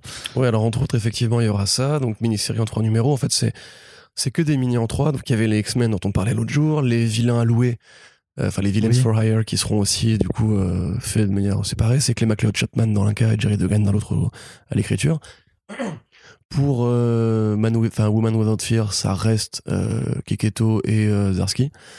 Ce qui est euh, bien techniquement. c'est hein, très très bien, mais c'est même assez logique. Enfin, pourquoi la limite même juste trois numéros Tu vois, tu peux te poser la question parce que c'est totalement dans, dans la logique de finir entre guillemets leur saga d'Ardeville avec ça. D'ailleurs, je pense que ce sera en fait un jump off avant le, le volume suivant hein, parce que bon voilà pour ceux qui n'ont pas compris, euh, la Woman Without Fear en question, c'est donc Electra Nachos qui historiquement est à la fois l'amante et euh, la Catwoman de Daredevil qui a beaucoup évolué, qui est revenu dans le camp du bien actuellement et qui a pris la place de Matt Murdock parce qu'il est un peu indisposé, on va dire. Il n'est pas mort, mais il est un peu indisposé. Et euh, trois numéros super.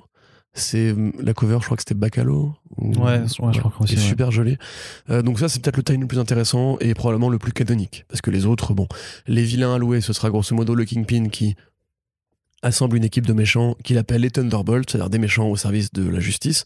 Sauf que la justice, c'est lui qui l'incarne, parce que c'est le maire de New York. Donc, en gros, c'est des vilains sous sa coupe. Qu'est-ce que ça va pouvoir raconter? Je sais pas. Euh, les X-Men, ils appellent ça les X-Men, mais en fait, c'est juste Emma Frost. Il y a que elle sur la cover, il y a que elle dans l'histoire. C'est pas du tout lié aux X-Men de Krakoa, etc. Non, bah, C'est vraiment Non, juste. euh, Non, non, c'est Emma Frost qui avait un lien apparemment avec le Kingpin il y a très longtemps. Et elle a la trouille que euh, leur collaboration précédente vienne ouvrir des, des portes dans le présent. Enfin, on s'en a rien à foutre. Voilà, t'as un tie-in effectivement dans les séries normales que sont. euh, euh, merde, Spider-Woman de Pacheco et euh, le Luke Cage City of Fire. Donc ça c'est assez logique pour Luke Cage, un peu moins pour Spider-Woman, bon c'est à New York. hein. Et euh, des petits one-shots, notamment un sur le Winter Soldier, qui profite du fait que le Kingpin a fait une enquête sur plein de héros pour compiler des données sur leur passé. Et comme lui, bah, il est pas au courant de son passé parce que cryogénie, parce que machin, etc. Il va aller voir ce que le Kingpin a trouvé sur lui. Et voilà, et ça fait un one-shot qui, qui probablement sera le modèle d'écriture de plein d'autres one-shots nuls qui vont arriver ensuite.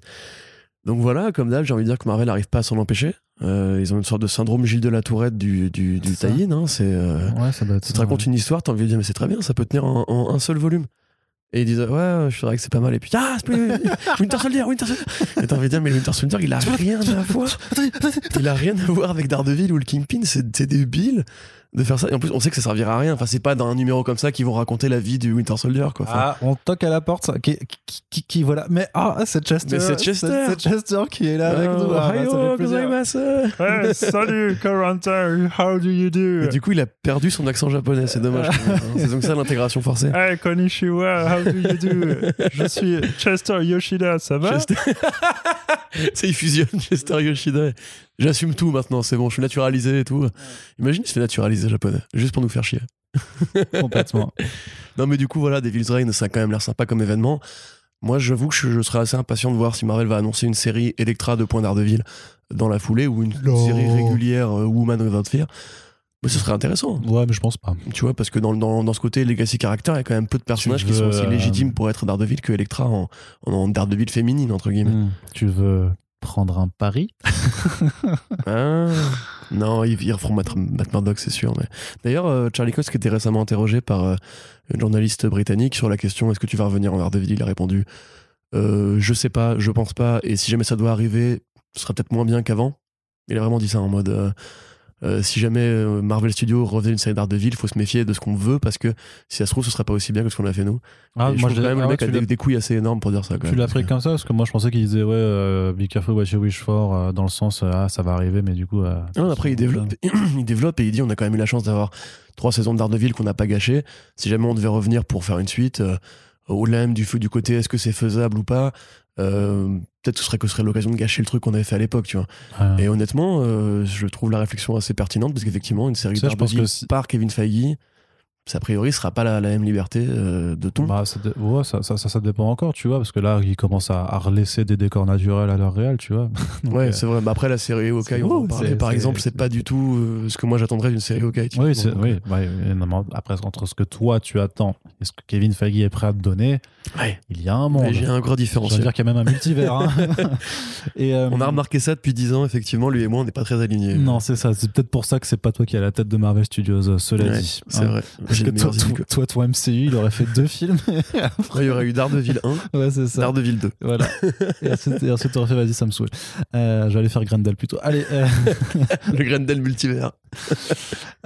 autre nouvelle du côté de Marvel, c'est un énième relaunch pour le personnage de Silk, Cindy Moon, donc euh, la, la- la jeune femme qui a été mordue euh, par la même euh, araignée radioactive euh, que Peter Parker. Euh, petite retcon, c'était en 2014, je crois, non euh, qui- Qu'ils avaient fait cette retcon Euh, ou ouais, pas, ouais, dans le un run de slot, ouais, tout à Mm. fait. À l'époque, justement, il voulait faire revenir les Inheritors en prévision de Spider-Verse, en fait. Ouais, Sauf c'est ça. qu'il avait déjà ramené plein d'autres Spider-Man, parce que, voilà, depuis, entre guillemets, Silk, il y a eu plein de Spider-Man qui ont eu droit à, à plus d'expositions, dont Spider-Ham et tout. Ou le Spider-Man noir qui est revenu aussi. Donc, effectivement, Silk, elle a un peu de mal à trouver sa place dans la, sur la toile de l'araignée. Et Euh, merci. là, voilà. Euh, ah bon, vraiment? Ouais. C'était pas non plus si. euh, Bah, si. D'accord, bah, bah, je, je prends. C'était élégant. Merci Arnaud. Euh, et justement, donc effectivement, un personnage coréen qui serait du coup le plus canonique des Spider-Man après Peter Parker, parce que c'est vraiment la deuxième à avoir être apparue entre, entre guillemets dans la chronologie canonique de la saga, même si en vrai elle prend très peu de place. Il y a eu deux volumes déjà par Robbie Thompson au scénario qui n'ont pas trouvé leur public hein, en vérité. Euh, et là récemment, enfin cette année, une mini-série par euh, Takeshi Miyazawa au dessin, euh, ce qui est peut-être la bonne nouvelle, parce que lui, pour le coup, il dessine très bien Silk. il s'est vraiment trouvé dans ce style un petit peu American manga, qui est vraiment très agréable à l'œil, et c'est pour ça qu'on met la news en avant. C'est que lui, il va rester. Ce qui tendrait à dire que Marvel a trouvé le bon dessinateur et maintenant cherche la bonne scénariste pour mettre en avant l'héroïne. Sauf que c'est pas encore la bonne méthode, puisqu'ils vont vers une nana qui, a priori, a rien fait avant, qui s'appelle Emily Kim. euh, qui je crois est une sorte d'influenceuse euh, asiatique sur, les réseaux. Enfin, j'ai pas, pas trouvé vraiment si elle avait fait des BD ou pas. Euh, Dites-moi si c'est le cas dans les commentaires. Mais donc voilà, ça va être évidemment le truc de elle est quoi Cindy Moon, elle est coréenne, donc il faut ramener un peu de Corée dans la BD. Et en même temps, un truc très réseaux sociaux, très féminité moderne. Donc c'est cool, hein. je dis pas que ça va pas être bien ou quoi. Par contre, c'est vrai que ça fait un petit peu recette façon comics young adult, façon comics, c'est justement les trucs un peu urban link qu'on essaye de, de, placarder sur toutes les héroïnes. Mais si c'était c'était vraiment ça, il l'aurait fait limite en album directement pour le marché plus généraliste des librairies et pas dans les comic shops parce que justement c'est bah, a priori si c'est vraiment ça le public cible, bah, c'est pas on sait que c'est pas des personnes qui vont beaucoup dans les comic shops donc c'est un petit peu particulier. Bah, je pense qu'ils essayent aussi de vendre Silk au, au lecteur arachnéen de base en fait parce que ça reste un personnage qui est. C'est-à-dire que les, les, hommes araignées. oui c'est ça. Genre et ils vont ils vont voilà ils vont devant des toiles et ils leur donnent tant de BD à une araignée, la BD l'araignée elle regarde en mode genre qu'est-ce que tu veux frère. C'est un peu comme les hommes crabes tu vois il y a les, les lecteurs arachnéens. Exactement. ça c'est particulier. En plus ils ont huit yeux donc ils lisent très vite. C'est peut-être pour ça que les gens vont pas dans les comic shops en fait. Il y a un mec qui ressemble à une araignée là c'est pas. En plus Silk tu vois c'est un personnage qui je trouve très mal tombé parce qu'il est arrivé après Spider Gwen qui était en fait la nouvelle Spider-Woman cool euh, que tout le monde aimait bien, en plus qui était plus intéressante que c'était Gwen Stacy qui revenait. Que là, pour le coup, bah, Silk, euh, ok, elle a, ce critère différenciant d'être asiatique, mais c'est pas vraiment encore très exploité, donc il faudra voir comment ils le font. Moi, je suis juste content parce que Miyazawa, je trouve qu'il a fait un, très bon taf sur la, mini-série de cette année, euh, qui d'ailleurs vraiment c'est qui respire pas dans ces six numéros, hein, enfin ou même cinq numéros. C'est vraiment c'est compartimenté. Tu sens qu'il y a des envies de raconter un truc en mode un peu lifestyle. Euh, pardon, Slice of Life, je veux dire, etc. Bad Girl de Burnside. Ouais, un petit peu, ou même Bad Girl Year One, tu vois. Ouais, enfin, bon, t'as raison, c'est vraiment, ouais, c'est très Burnside en vrai. Mais le problème, c'est que bah, t'as l'impression d'avoir déjà lu ça avant et que bah, Marvel sait pas quoi faire de ce personnage-là. Mais comme il y a une série télé qui arrive, ils sont oui, un peu c'est ça, parce qu'en fait, euh, oui, il y a toujours cette fameuse série télé euh, par euh, Tom Speciali, dont on a zéro nouvelle, mais qui avait donc recruté ce showrunner cet été. Alors, Discussing Film avait dit ça va commencer à, être produit en août. On n'a pas eu de nouvelles plus que ça. Donc, à mon hmm. avis, Discussing Film, voilà, c'est un coup sur deux vraiment. Donc, euh, enfin, voilà, à mon avis, ils sont plantés. Ou alors, c'est de la pré-production et on aura peut-être des annonces je pense, ouais. d'ici là. Et c'est pour ça qu'en fait, qu que eux remettent l'emphase sur. Enfin, je, je vois pas d'autres raisons pour le coup, tu vois. Bah, ou alors, ça a été annulé. Hein.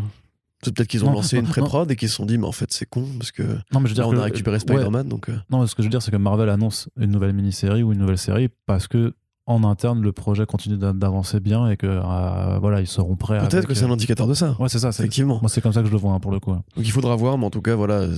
c'est peut-être un coup d'épée dans l'eau et peut-être que Netflix aurait peut-être dû expliquer aux gens ce qu'ils comptaient faire avec avant de l'inventer en fait, parce que là, pour l'instant, elle vivote un peu et. Ouais. Déjà qu'on a, on a Ben Reilly qui revient, euh, on a Miles Morales qui existe toujours de son côté avec son nouveau costume moche. Euh, on a toujours Spider-Gwen qui est ramené dans, l'état principal. Plus toutes les mini-séries sur Peter Parker à côté, ça commence à faire beaucoup d'araignées et clairement, euh, bah, Silk, c'est pas la plus, la plus en vue. Quoi. Mm. Allez, on va terminer cette partie comics avec l'annonce qui nous vient de Valiant Comics, qui, qui, qui fait encore des annonces, hein, mine de rien, ils, sont toujours là. Euh, non, non, c'est ça. Contrairement aux apparences. On, on, mais on rigole, mais après, c'est moi, je trouve ça triste, hein, on, va, on va revenir dessus. Mais donc, du coup, euh, bon, ça fait quand même quelques années maintenant que pas mal d'éditeurs, euh, c'est plus quand même dans le Creator Round maintenant, mais, euh, mais aussi, euh, en fait, les, le mainstream, c'est plus avec le jeunesse, et sinon, c'est dans le Creator Round de façon plus générale, qui passent directement, en fait, leur publication en format album plutôt que de faire du, du single issues. le meilleur exemple pour Creator Round, ça reste maintenant Brubaker et Phillips, hein, maintenant qui sont vraiment complètement là-dedans. Et donc Valiant, euh, donc euh, troisième plus grand univers partagé de super-héros, qui fait ça également pour euh, Eternal Warrior, donc le guerrier éternel de son nom Gilad Anipada qui parcourt la Terre et qui protège la géomancienne, qui est un peu la gardienne de la nature et de l'ordre naturel euh, sur Terre. Donc, un, un roman graphique qui sortira euh, l'année prochaine, qui s'appelle Eternal Warrior Scorched Earth. Euh, donc, c'est écrit par Tress Dean, donc un journaliste que tu, sur lequel tu avais déjà écrit, Corentin, parce qu'il fait des posts sur des, sur des, sur des baskets, je crois. Oui, tout à fait, pour GQ. Il est chroniqueur basket pour GQ, c'est pas une blague. Et donc, mais qui fera le comics We Ride Titans chez, chez votre comics. Et donc, Alberto Taracido dessin, qui est donc un dessinateur espagnol qui a pas encore, fait beaucoup de BD, mais qui a pas mal travaillé euh, pour le jeu vidéo, pour l'animation, euh, pour faire des concepts, des concepts art, tout ça. Les planches présentées sont plutôt jolies, euh, du coup. Et donc, bah voilà, en fait, on va, on, va mettre ces, ces, deux personnages donc du guerrier éternel et de la géomancienne face en fait à, une enquête parce que en fait il y a des incendies qui ont lieu qui ont a priori une origine criminelle et qui pourraient être liés à une vieille divinité du feu pendant que la non, c'est un chauffement climatique frère Sûrement. aussi, aussi, ça, en fait, ce sera total. truc, ça serait génial pour le coup. Et, euh, et Warrior qui arrive et qui botte le cul de Total. Voilà. Et donc, euh, Tama, la géomancienne, qui essaye un petit peu de s'émanciper euh, de la protection de, de, de, son gardien, euh, parce que voilà, ça fait quand même quelques années maintenant qu'elle est en activité. Hein. Je vous rappelle que Tama, techniquement, vous l'avez découverte en tant que géomancienne avec l'arrivée même de, de, de, Valiant chez Bliss, hein, parce que c'était dans le récit, justement, The Valiant, euh, qu'on pouvait la, la découvrir. Donc, non, je suis plutôt content. Par contre, voilà, ce qui m'attriste vraiment, c'est que c'est un Kickstarter qui va être proposé pour lancer ça. Et ça me pose toujours la question, parce qu'on sait que Valiant a énormément bouffé euh, de la crise sanitaire, mais toujours de façon super curieuse, c'est que c'est quand même une boîte qui a été rachetée par un énorme groupe chinois euh, qui a de la thune. Et ça, vraiment, ça m'interpelle de plus en plus la façon dont ce- ce- cette, euh, cet énorme groupe derrière, en Euh, fait, n'en a rien à foutre de Bah, la branche. qu'ils ont de la thune, mais qu'ils n'ont pas envie d'investir de la Ah thune. bah complètement, tu vois. ouais, mais, mais c'est, enfin, je trouve ça triste. Moi, je quoi. sais pas même pourquoi ils ont racheté. Enfin, quand ils ont quand ils ont racheté, j'imagine que c'était pour faire une sorte de MCU avec Valiant. Mais Oui, bah Bloodshot, tout ça, quoi. bah oui, mais enfin, ils sont où les films dans ce cas-là? Au moins injecter de la thune dans les films, parce que Bah. ok, Bloodshot s'est planté, mais il est sorti pendant la pandémie. euh, il allait pas marcher. C'est tout. Maintenant, il faut essayer de, de cultiver la marque. Il y a rien d'autre dedans en développement. T'as le Harbinger euh, qui devait être fait. On sait pas où est-ce qu'il en est. Il y a Bah, on Face, sait qu'il est passé d'une boîte à l'autre parce que euh, Le mec de la boîte de prod qui avait récupéré les droits, bah, il s'est il s'est taillé avec, dans un autre studio chez Sony, je crois. Euh, mais il y a rien, il y a pas d'annonce.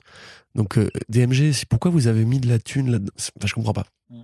Je comprends pas vraiment pourquoi au moins il y a pas d'autres films en préparation. Enfin, comme tu dis, troisième univers de super-héros. Mais bordel, ils sont où les, les films qui vont avec? C'est un groupe chinois, ils ont de la thune, ils ont un public à demeure qui est énorme en plus. Je sais pas, je comprends pas. Ouais, mais, mais surtout du coup d'avoir voilà une structure comme Valiant. euh, bon après euh, il y a Boom aussi a fait du crowdfunding et tout ça, donc c'est peut-être pas non plus euh, symptomatique de, de quelque chose qui va pas. Mais le truc c'est que additionné en fait à tout ce qu'on a pu voir sur les départs de l'éditorial, sur le fait qu'ils ont réduit leurs effectifs, sur le fait que leur volume de publication a été vraiment réduit à 1 à 2 single issues par mois. Euh, alors même s'ils annoncent leur Valiant euh, euh, resplendissant pour 2022 Hmm.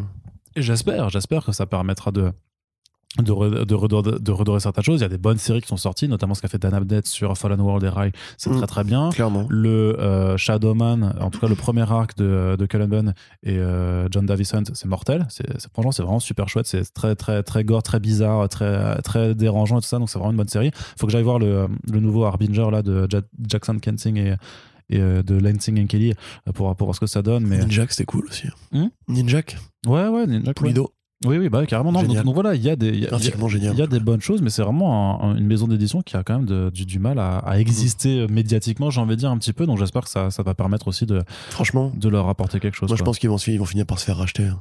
Enfin, ils, DMG. Sont Mais- déjà rachetés. Oui, mais DM- DMG veut rien en faire, comme tu dis. Ils veulent même plus payer les, les nouveaux projets. Enfin, il y a un moment donné où DMG il va bizarre, se dire Attends, mais ça sert à rien là, le, le salaire qu'on leur paye, on, on dégage. Ouais, je sais pas trop euh, comment, euh, comment ça se passe chez eux en ce moment. Je pense que c'est ce qui pourrait leur arriver de mieux parce que là, il, il faut euh, un mec qui, enfin, un mec ou une boîte qui mette des capitaux dedans parce que, Tu veux euh, prendre un pari? Bah, du coup, bah, sous 10 ans alors parce que euh, Ah, Voilà, ça c'est c'est euh, revendre une boîte. courageux mais pas téméraire. Hein Ok, dans 5 ans. de sous 5 ans alors. Non, c'est bon. Vas-y. Non, ça- Allez, 3 kebabs. Allez, on en a terminé pour la partie comics. Euh, on va faire assez court hein, pour le reste, parce qu'il n'y a pas trop non plus de, nouvelles. Voilà, deux, heures sur les comics, c'est bien. C'est euh, c'est ce qu'on aime. On, donc, du côté de la télé, un point juste pour dire justement par rapport à The Walking Dead que l'anthologie Tales from the Walking Dead est validée par AMC, qui en commande une première saison qui devrait arriver à l'été prochain. Donc le projet c'est de faire une anthologie avec des voilà des épisodes séparés qui introduiront parfois des nouveaux personnages qui parfois reviendront sur d'autres. Euh, et après moi le seul truc que j'attends même si je regarderai pas de toute façon, mais j'espère en tout cas pour le public qui suivra la chose qu'ils vont essayer de s'amuser un peu sur la forme avec un épisode en animation, un épisode musical, un, Un truc en Rick Grimes 2000. un truc en noir et blanc, un épisode Rick Grimes durée, franchement qu'ils aillent full débile et tout. Mais voilà, tiens, un moyen métrage de 1h15, Rick Grimes 2000 euh, en animation. Mais tu sais, mais genre fait avec des, des vieux costumes et tout pour faire vraiment le côté très euh, série Z, Mais ouais. euh, machin. Non, euh, non, en animation. Prime Vidéo. Ah non. Toi qui m'écoutes, qui a fait du, du beurre de ouf avec Invincible. Voilà, tu vois, un petit cadeau fait aux fans. Franchement, ça mange pas de pain, je pense. Et ce sera plus intéressant qu'une anthologie de merde. Enfin, sans déconner.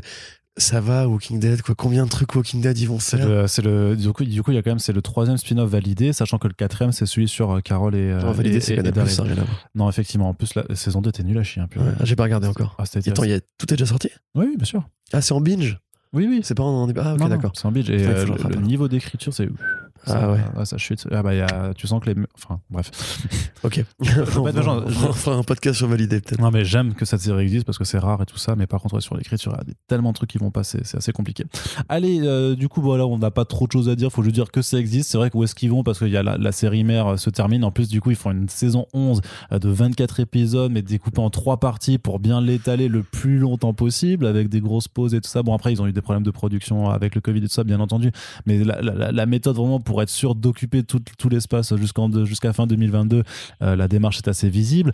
Donc effectivement, le, le, Fear the Walking Dead, ça se poursuit. Ils en sont la saison 7, je crois, là, qui a démarré il y a pas si longtemps.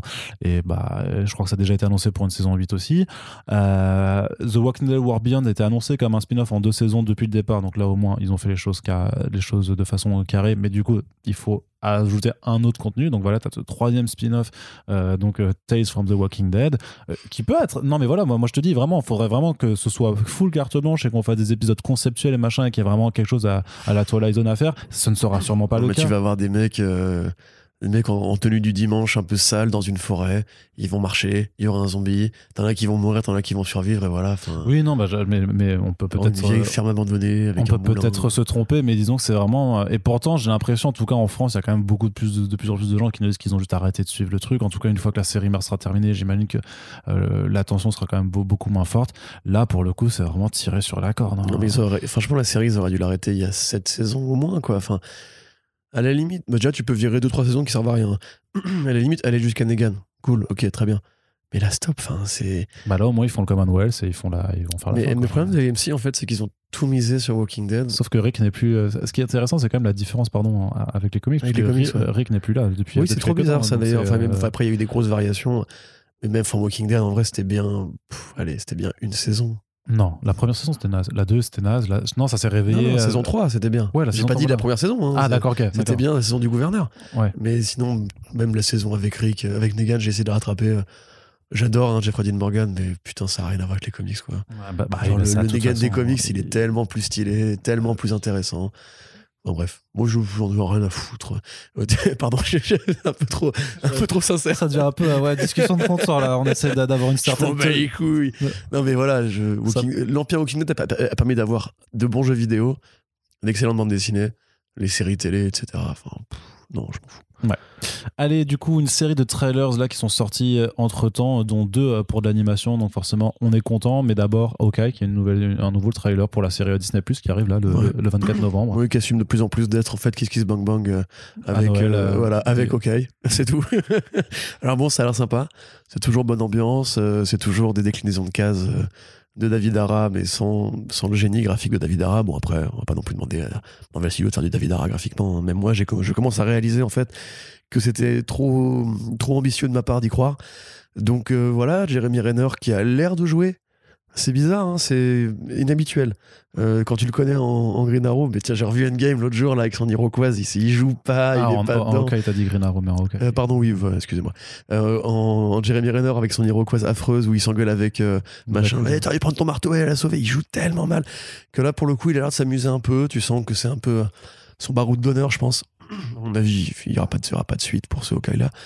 Euh, soit il se fait buter par Yelena, soit. euh, Il prend sa retraite. prend sa retraite en mode famille. Et c'est vraiment tous les clichés des films de Noël. C'est le, le daron qui peut pas être à la maison pour Noël, qui du coup est bloqué à New York avec euh, sa nouvelle pote, euh, avec voilà, le côté sidekick rigolo de la jeune fille un petit peu énervée à la chaîne Black. Et le côté buddy movie, le côté super-héros urbain qui va affronter des mecs avec des battes et des cocktails Molotov. Bon, voilà, ça a l'air cool. On va peut-être se marrer à Noël. Ça sera jamais aussi bien que les comics. Ah, ça, oui. oui. Et il faut espérer que ça fasse un rebond vers le travail de Fraction et que les gens se disent Mais attends, c'est fait arnaquer, il est bien. En fait, il est bien, ok, depuis le début. Ouais, je sais- Et- je sais pas si, euh, si, euh, si Panini compte rééditer, parce ils l'avaient proposé dans la collection printemps des comics, le, le premier le Ouais. truc, mais il faudra peut-être le réimprimer un peu ou juste réimprimer les, les, les volumes, euh, les volumes initiaux. Quoi. Je, je sais pas s'il y a Oh, un- petite intégrale. Ouais, c'est je, c'est- sais, je, je sais plus s'il y a une C'est intégrale. ou 24 pas. numéros, je crois, c'est comme ça.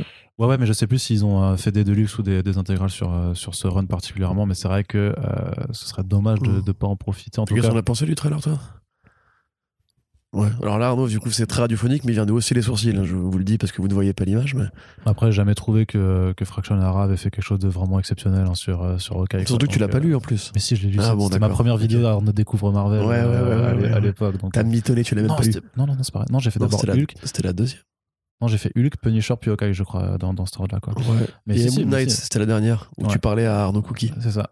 C'était génial cette vidéo. euh, si vous aimez allez la retrouver. Vous verrez ce que c'est que le talent de montage. C'est ça.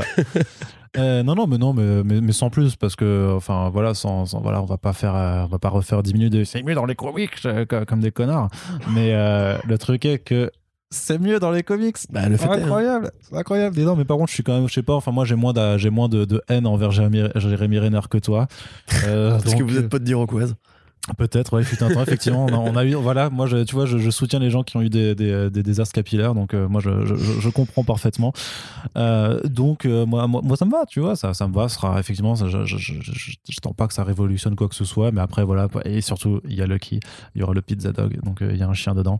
Donc voilà, c'est de la même façon que. Golden en plus. De la même façon que j'ai décidé que, que le jeu vidéo Guardian of the Galaxy sera de toute façon bien parce que dedans, dans une trailer, ils mettent, tu vois, Cosmo et du coup, il y a un Labrador tenue de cosmonaute. Un vrai avec les, avec les qui- bestioles. hein, qui frère. parle avec un accent russe, c'est juste trop bien. C'est juste beaucoup trop Bah oui, bien. je suis d'accord, c'est trop bien. Il y a un chien, c'est trop bien. Bah oui. Voilà. Surtout qu'en plus, compliqué la en vie. plus, en plus, ils avaient mis des photos où ils montraient qu'ils sont utilisés un vrai Labrador du coup pour faire la motion capture de, de, de Cosmo et c'est trop. Enfin, vrai, c'est trop, c'est génial. Moi, je suis d'accord. Ouais, franchement, ça dessus. Le Labrador et les Golden Retriever. Les ouais. mecs qui ont dû animer Cosmo, qui ont passé des journées du coup avec ce petit Labrador pour, pour faire ça, franchement, je pense que eux, eux, quand ils vont se coucher, ils doivent avoir rire, une âme apaisée, vraiment, ils doivent juste être bien dans leur vie. Ils savent qu'ils ont Mhm. fait quelque chose de. Comme les mecs qui ont animé le chat de Miles Morales dans euh, le DLC euh, avec le chat. Ouais, mais grave. C'est le chasse- chasseur du sac et il met un coup de patte, c'est Ouais, génial. patte, ouais, Ça, pour le coup, c'est bien. Non, non, non, mais ça aussi, mais en juste, t'imagines, ça va être juste trop chiant parce qu'il faut, faut vraiment l'animer avec tous les déplacements du personnage et tout. Non, c'est un, vrai délire, c'est un vrai bon délire, quoi.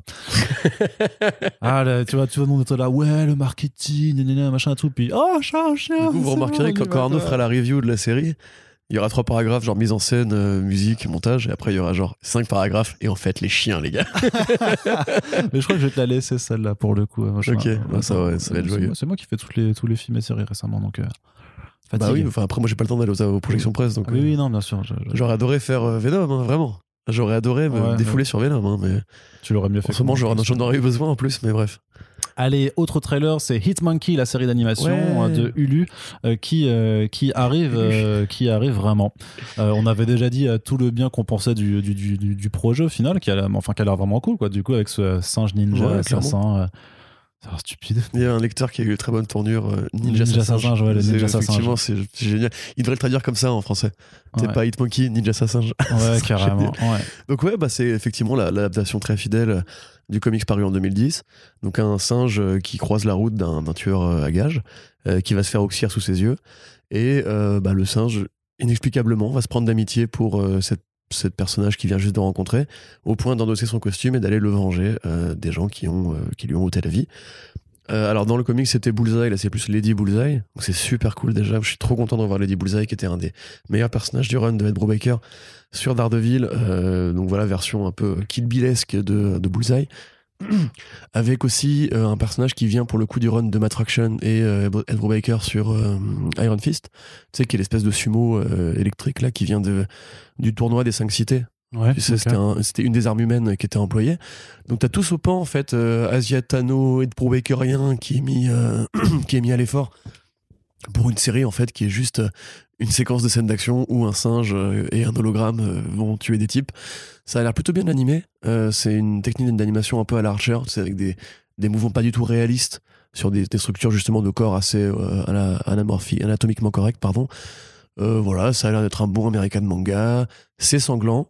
Ça, c'est cool. Ouais. Il y a vraiment de la Ouais. violence euh, graphique. Ce qu'on voulait avec Offenders, parce que, parce que tu sais, quand il avait Bah, dit oui, oui. parodie des Defenders, pour le coup, on le fait en mode cartoon pour adultes. Puis- Bah, cartoon pour adultes, c'est violent. Voilà, et puis même euh, dans le délire Offender, il y a un peu, enfin, cette idée d'offend, de, voilà, de, de choquer un petit peu, quoi, de faire Ouais. de la provoque. Donc, bien, bien- bien évidemment qu'on s'attend à ça. Mais de la même façon que, que bah, on reparlera de Modoc, hein, mais faut, faut qu'on finisse Modoc et qu'on fasse un, un podcast dessus aussi, quoi. La bromance entre le singe et l'hologramme, elle est trop bien. Euh, même c'est tellement bizarre de voir, tu sais, on dirait que les gens remarquent pas que c'est un singe, tu vois. genre, Mhm. C'est un singe, lui, qui avec le flingue là et tout. Du coup, bah, euh, gros délire. Je suis très content. Mais je pense que ça sera annulé au bout d'une saison. Ah, mais c'est à peu près sûr que c'est déjà annulé, en fait. Ah oui, C'est- comme pour Modoc. Enfin, Modoc, on ne sait pas officiellement. Euh, mais pour moi, c'est des projets, juste, ils les finissent parce que ils étaient déjà trop entamés euh, pour que ce soit gâché. Et voilà, ils vont le Bien diffuser pour le bien le faire. Et puis après, on n'en parlera plus. Je veux dire. euh, Mais Blue- Bloom, il a dit, enfin, Jordan Bloom, il a dit qu'il prévoyait, eux, de faire une saison 2 de Modoc. Bon, après, Ah ouais euh, bah, j'ai checké ça sur Wiki, il y une interview où il en parlait. Mais ça, ça veut dire que c'est confirmé, ça veut dire juste, juste dire que eux, ils aimeraient bien le faire. Quoi. Ouais, c'est ça, mais pour moi, enfin, je sais pas. hein. Après, du coup, on a aussi le casting, parce que comme on l'a dit, la série Hitmonkey, elle avait complètement disparu des radars.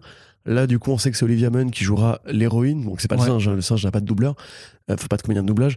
Euh, Georges Takei qui jouera le vieux maître euh, machin. Ouais, ouais. Donc quand même des acteurs, actrices euh, bah, qui tournent pareil vers ouais. l'Asie, très connus, très populaires. Et c'est trop bizarre justement de de pas entendre parler plus de ce projet parce que bon, je dis pas que Hitmonkey soit un personnage vedette, mais euh, c'est une grosse plateforme aux États-Unis. Olivia Munn, c'est pas n'importe qui, c'est une vedette aussi.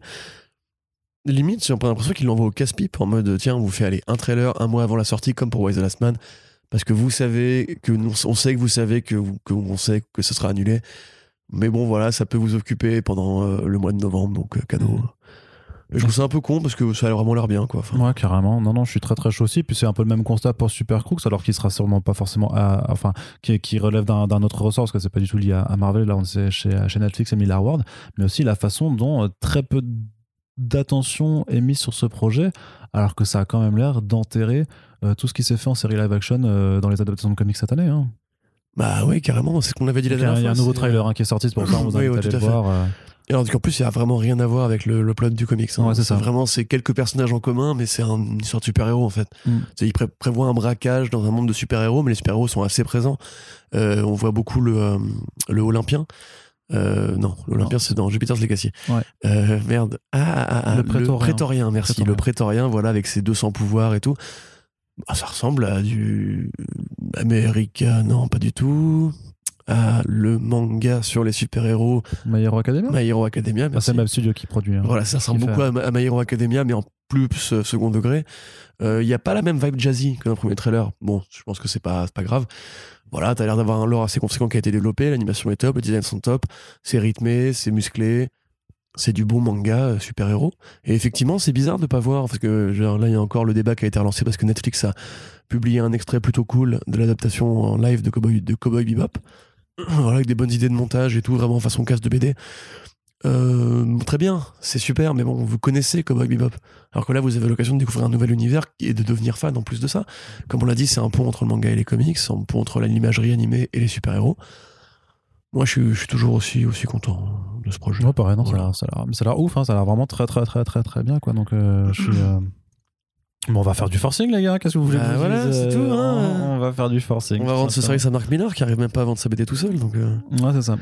Allez, euh, du coup, la BD est disponible d'ailleurs en VF1 chez Panini, mais là, pareil. Mais elle a je rien à voir. en termes- voilà, et puis en termes de réédition, je sais pas s'ils en ont fait une ou pas, ou s'ils ont- vont en proposer une. Là, j'ai vraiment pas ces données en tête. Mais du coup, voilà, le 24 novembre sur Netflix, franchement, les gars, les meufs, regardez. Super Crooks. Voilà, parce que ça va être vraiment le feu, vous le savez. Enfin, vous, on vous l'a dit, et quand vous l'aurez aussi euh, remarqué, vous ferez Ah oui, First Print, Ils avaient raison comme d'habitude, ils sont tellement forts les mecs. c'est super bien. C'est comme quand ils avaient dit que Spider-Verse ce serait le film de l'année, mais ils avaient raison. Mais oui, et le mec avec la voix cassée là, il est intelligent, j'aime bien. Oui, Et l'autre aussi là, qui, qui a une voix plus normale. oui. Et un accent un peu de l'Est. L'accent de l'Est.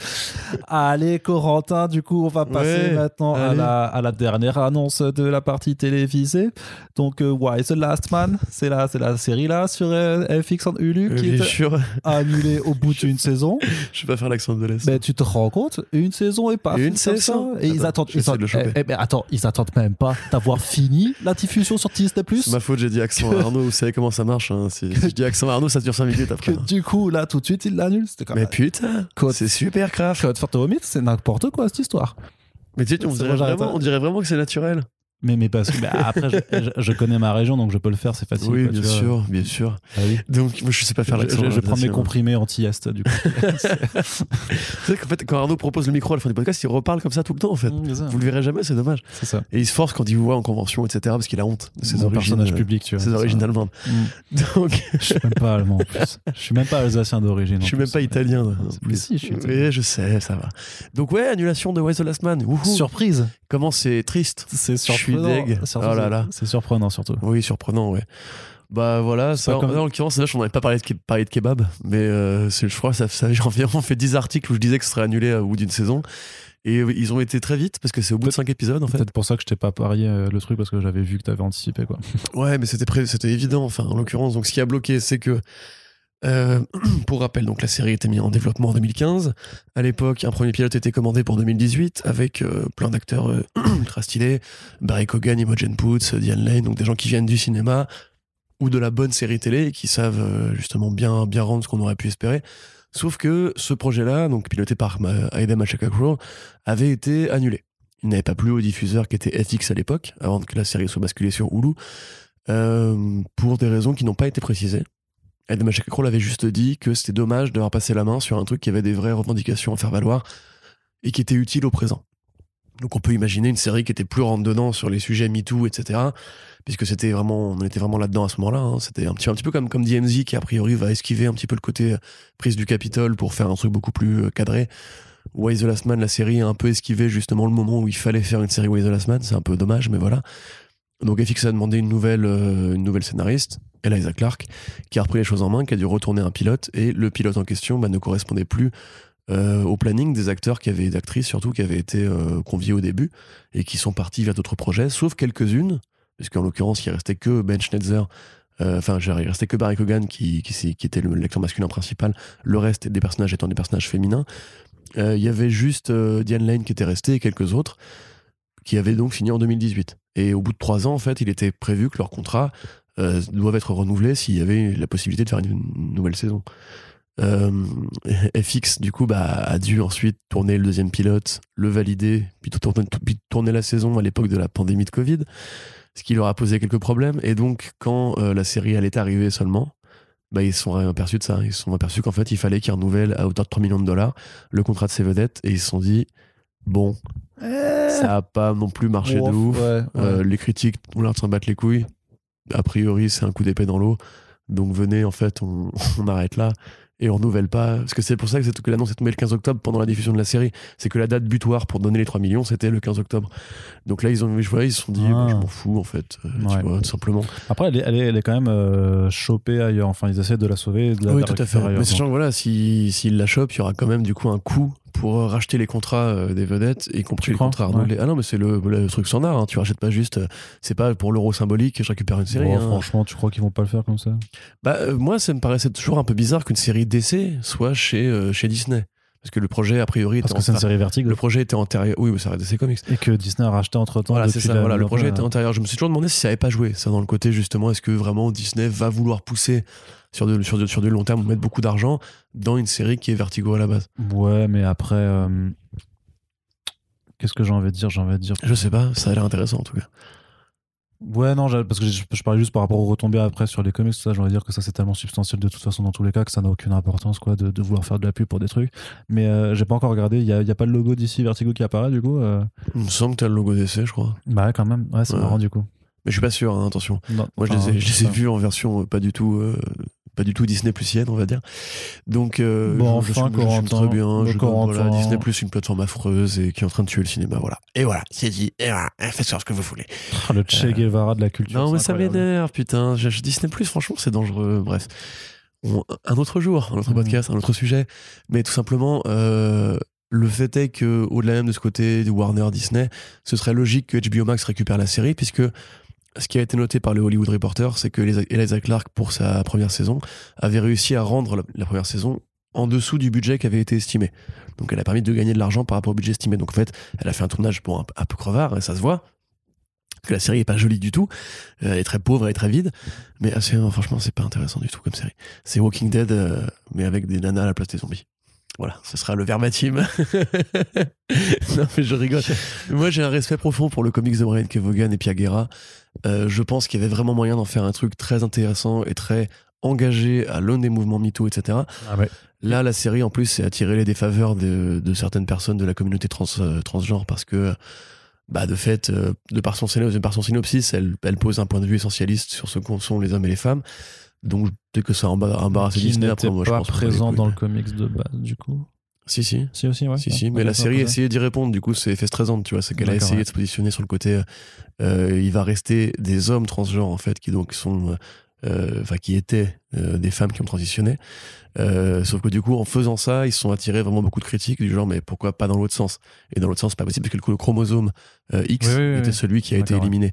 Donc du coup, bah, ça, ça fait, entre guillemets, partie d'un d'un gros tissu de critique en mode genre, il faut pas réduire les femmes alors qu'on va, je m'en ce Ouais, mais que c'est pas, du tout le propos de la série pour le coup. Bah je sais, mais bon, que tu veux, après moi je suis pas à l'origine de la polémique, euh, mais Mhm. si tu veux, je pense qu'il y a beaucoup de gens qui grosso modo ont, ont vu euh, ce débat-là apparaître et il se peut que ça bloque la potentielle reprise de- du projet, si tant est qu'effectivement euh, bah, les, les boîtes en question soient sensibles à ce genre de critique. Donc en tout cas, voilà, pour moi, c'est une mauvaise adaptation. Euh, honnêtement, ce que j'en ai vu, c'est pas non plus grand chose, je vais pas me mentir. C'est vraiment, c'est enfin, c'est c'est cheap, c'est pas terrible, c'est pas incarné. Par rapport au comics, c'est vraiment, c'est comme une version téléfilm, tu vois, c'est- sans intérêt pour un projet qui a passé entre, entre même des, des- mains très, très talentueuses, des gens qui voulaient vraiment faire un truc intéressant, important. T'as l'impression, ouais, que c'est un peu la version M6, quoi. Et donc, euh, bah, tant mieux. Enfin, honnêtement, moi, je, je vais pas mentir. C'est dommage parce que du coup, euh, on n'aura jamais a priori d'autres possibilités d'avoir une, une autre série Why the Last Man parce qu'en général, dans l'indé, quand t'as raté une fois, t'as raté une fois, quoi. C'est fini. Ouais. Euh, mais à la fois, bah, lisez les putains de BD. Voilà, c'est tout. Je suis, c'est même pas, ça me paraît pas élitiste de le dire, quoi. Tout le monde dit que la BD est mieux, donc Oui, oui, non, le écoutez coup, le- qu'on vous donne et allez lire la BD. le- là, le constat est assez unanime. hein. C'est c'est un truc à faire, c'est un truc à découvrir, c'est un truc à lire. Donc ça, y a pas. Ouais, qu'on arrête, d'espérer c'est qu'Hollywood comprenne, en fait. Ouais, pour le coup, c'est assez Tu unanime. vois, Deadly Class, la, la série était pas terrible par rapport à la BD. Jupiter's Legacy, était c'est c'est un scandale. Oui, était sympa, mais la BD est plus que sympa. Oui. Why the Last Man, c'est pareil. Et en fait, les séries, à part The Boys ou quoi, qui vraiment arrivent à moderniser de manière intelligente et à trouver d'autres propos que ce qu'il y a dans la BD de base, il y a quand même pas 40 adaptations de BD indé qui sont vraiment intéressantes, quoi. Mm. Donc, euh, qu'on arrête, en fait, d'attendre que Netflix ou que Prime ou que Disney Plus mettent de l'argent en se disant c'est Brian Kevogan, c'est le le nouveau génie des comics. Donc prenons le nouveau génie des séries télé pour répliquer en fait la qualité en version série télé. Non, ils se disent jamais ça. Ils se disent euh, qu'est-ce qu'il y a de bien là-dedans? Ouais, bon, on peut cibler là- là-dessus, bah partons là-dessus. Et ils font toujours des trucs vraiment moins moins intéressants. Donc, euh, Ouais.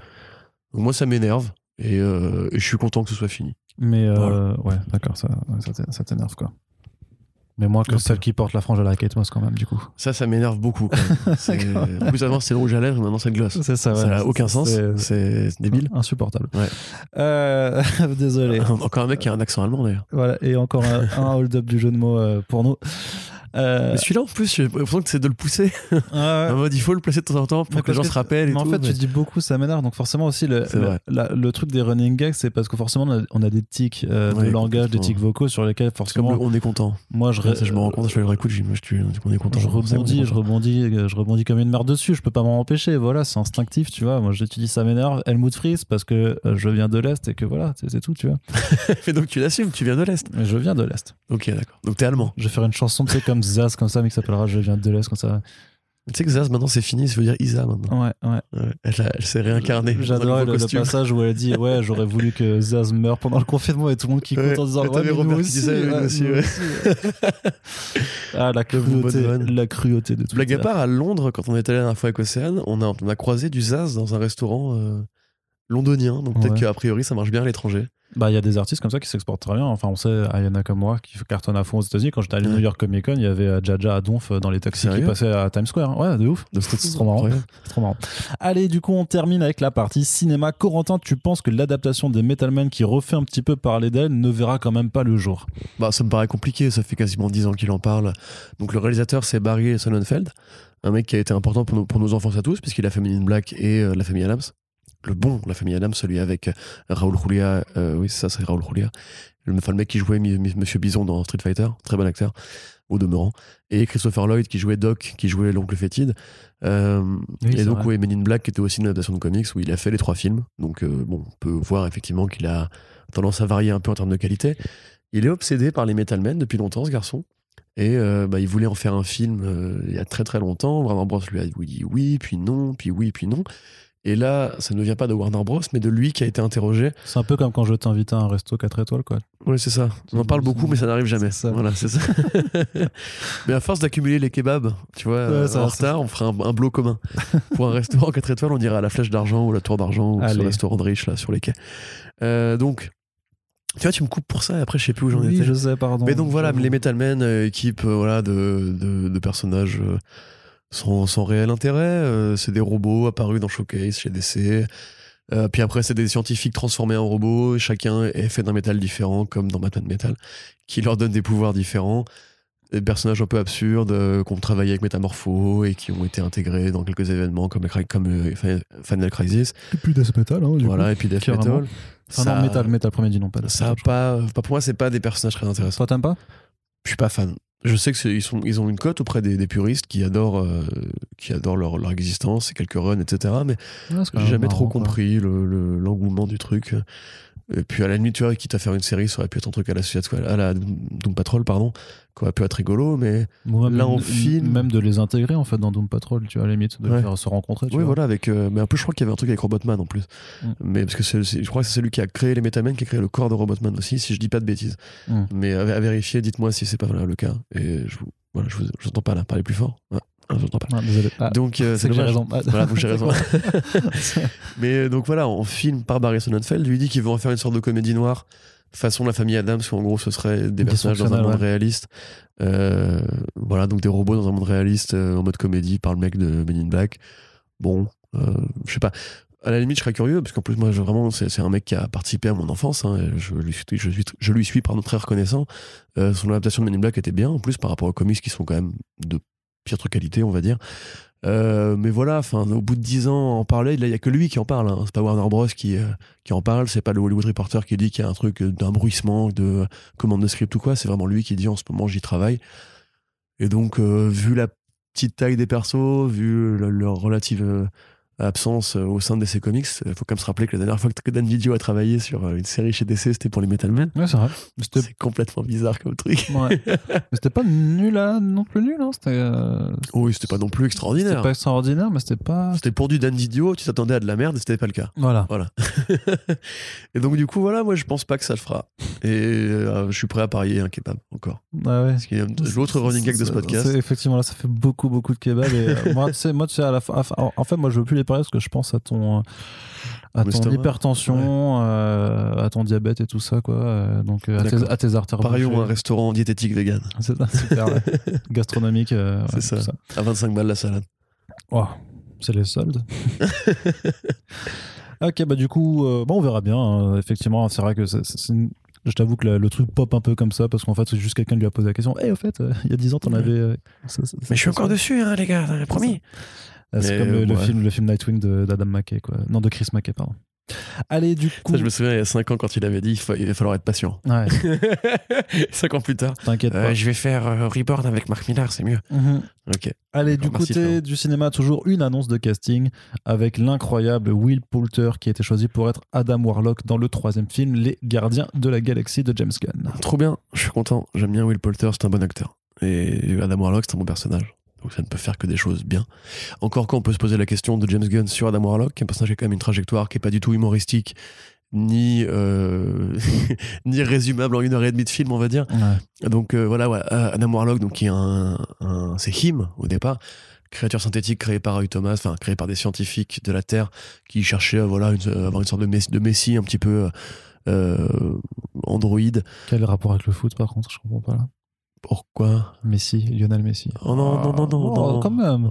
Quoi quand même Vas-y, Quoi, quand même euh, euh, Vas-y, des- euh, argumente, comment ça quand même Pas du tout. Mais si, ça va. Mais si, mais si, ça va. Franchement. Tu vois, tu viens de refaire là, du coup. Oui, bah voilà, tu vois, avec Voilà, oui, là, carrément. ça, c'était marrant, Ouais, voilà, tu vois. Je t'apprends. Franchement. Donc non, ils veulent pas faire un joueur de foot synthétique. Par contre, ils Donc, veulent ils faire voulaient- un, un être synthétique. euh, Voilà, exactement. surpuissant. Voilà, donc après, s'enfuit vers, euh, vers, le- vers l'espace, il prend le nom d'Adam Warlock. Euh, Il y a tout un bail avec la pierre de, de l'âme. Euh, Arnaud, une blague avec l'âme, peut-être? Non, non, T'es sûr? Je vais chanter. je crois, que je t'ai- je crois que je t'ai vu hésiter quand même. Euh, donc voilà, après, euh, il rencontre le Magus, qui est une version de lui du futur, qui est devenu un dictateur, etc. Enfin, c'est très compliqué, c'est très long. C'est un des très gros personnages du run de Jim Starlin euh, dans la saga du Grand de l'Infini, dans toutes les sagas en fait cosmiques sur lesquelles a travaillé Jim Starlin, qui est l'un des personnages les plus puissants de l'univers Marvel et qui est aussi un des plus emblématiques et des plus énigmatiques, qui avait été présenté dans le Guardians 2, dans la scène post-générique, où on voyait Elisabeth Debicki avec son, sa peau dorée qui disait grosso modo qu'elle allait réveiller Warlock pour niquer leur mère euh, aux gardiens. Voilà. Euh, Will Poulter, c'est pas le choix que, euh, que je pense beaucoup de gens attendaient. Puisqu'il faut quand même admettre qu'effectivement, il y a un critère physique. Will Poulter, c'est un, un très jeune homme. hein. Il a commencé sa carrière assez tôt. Et donc là, il a encore, il encore une bonne bouille de, gamin. C'est un excellent acteur. Par contre, ça, on peut pas lui enlever. Je crois qu'il est britannique au départ. Il a joué dans Black Mirror Bandersnatch, il a joué dans Le Labyrinthe, voilà, et il a joué dans les suites du Labyrinthe aussi. Mais il a surtout joué dans The Revenant de Iñárritu. Euh, il a joué récemment, enfin récemment, il a joué dans le film Detroit aussi, enfin Détroit de euh, Catherine Bigelow. Euh, il a fait Midsommar dans lequel il jouait euh, le boyfriend, je crois. Euh, donc une très belle filmo et en général il était très bon. Dans Détroit, il jouait un flic euh, violent. Euh, le flic violent qui euh, est cause des différentes euh, morts, enfin des différents assassinats racistes, on va dire, qui ont eu lieu à Détroit pendant la fameuse manif qui a donné lieu à un procès public et tout. Il est terrifiant, vraiment. Il fait ultra flipper. T'as vraiment envie de le tuer dans la vraie vie après avoir vu le film parce que tu te dis que le mec joue trop bien la, la, la et que forcément il doit être un peu un enfoiré au fond. Donc en gros, je trouve peut-être pas, je trouve ça un, mec sympa. Dans Bandersnatch, il jouait une sorte de programmeur euh, un peu quepon, fan de Kadik euh, et de Akira, qui croyait aux réalités parallèles, etc. Et qui est un peu le guide du héros dans cette espèce de d'expérience un peu interactive que moi j'ai bien aimé et oui je le dis j'ai bien aimé Bandersnatch c'était vachement cool et j'aimerais qu'il j'aimerais qu'il le refasse plus souvent Bah ouais, Euh, franchement, en tout cas, en plus dedans, lui, il jouait vraiment super bien. Quoi. Exactement. C'était vraiment très. Voilà, dans The Revenant, il était très fort aussi. Dans War Machine, il était fort aussi. Donc c'est un très très bon acteur. Et un choix, voilà, encore une fois, c'est inattendu de la part de, euh, de Gunn, qui je pense peut-être jouer justement sur le côté un petit peu euh, physique, à la fois angélique et avec un regard très méchant. Parce que Will Poulter, il a vraiment un regard très méchant. Et il a les sourcils qui sont vraiment foutus euh, comme ceux de Vegeta dans un manga. Tu vois, c'est vraiment euh, que juste le mec te sourit, t'as peur. Donc. euh, j'ai très hâte de le voir en costume, voir comment est-ce qu'ils vont le rendre.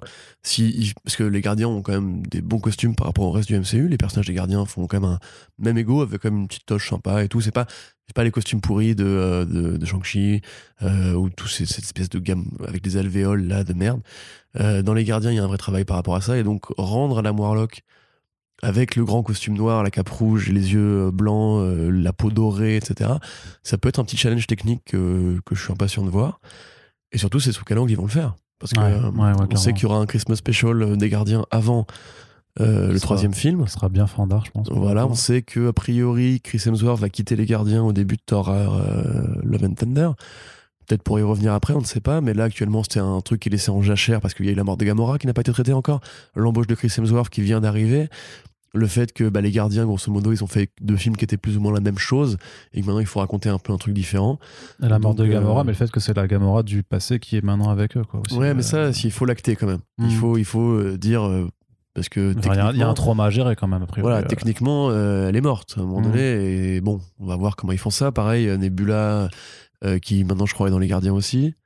Euh, Thanos qui n'est plus là. Enfin voilà, il y a un, quand même un, un monde entier à recomposer. Et même pareil, faire Adam Warlock sans Thanos, compliqué. Euh, en plus, pas au, centre, au centre de l'intrigue. C'est un Adam Warlock qui, qui est réveillé par le peuple des mecs dorés là. Donc euh, voilà, je, je sais pas. Mais après, James Gunn, en l'occurrence, a quand même fait une, pré- une prestation sans faute.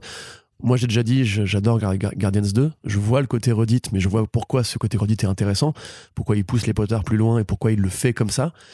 Euh, The Suicide Squad, bah voilà, c'était c'était génial. La série Peacemaker arrive, elle a l'air géniale aussi. Donc j'ai toute confiance. Et encore une fois, un acteur qui peut justement porter la complexité de ce personnage-là, quelque part, j'espère quand même qu'il fera un, meilleur effort que Ego. Parce que même si j'ai bien aimé Guardians 2, je trouve quand même que Ego, c'est une insulte aux fans de comics parce que c'est Marvel qui ne veut pas assumer d'avoir une planète géante qui parle et qui lui donne une incarnation très humaine et qui en plus peut se barrer de cette planète elle-même pour faire le surfeur de l'espace euh, qui tire des rayons laser un peu stylés en mode 4 sols est trop cool et tout. Mais non, il faut, il faut oser euh, admettre que le côté cosmique de Marvel, c'est une richesse et c'est pas un truc qu'il faut cacher derrière euh, ouais, ouais. euh, une, une- un nivellement par le bas. Donc euh, voilà, si on peut avoir un Warlock un peu stylé, un film un peu stylé aussi accessoirement, et un costume un peu stylé, bah, je serais très content. Même si je pense que ça aurait été plus intelligent de garder Warlock pour un truc plus gros, un crossover ensuite, comme Yard Kang pour un crossover ensuite, que là j'ai un peu peur que ce soit le vilain automatique. Que, parce ça, que James Gunn ça peut être vite ça, dans ce ça piège, peut quoi. être ça peut être une amorce pour le truc plus gros après aussi. hein. Oui, mais qu'est-ce que tu fais de plus gros de, que Warlock?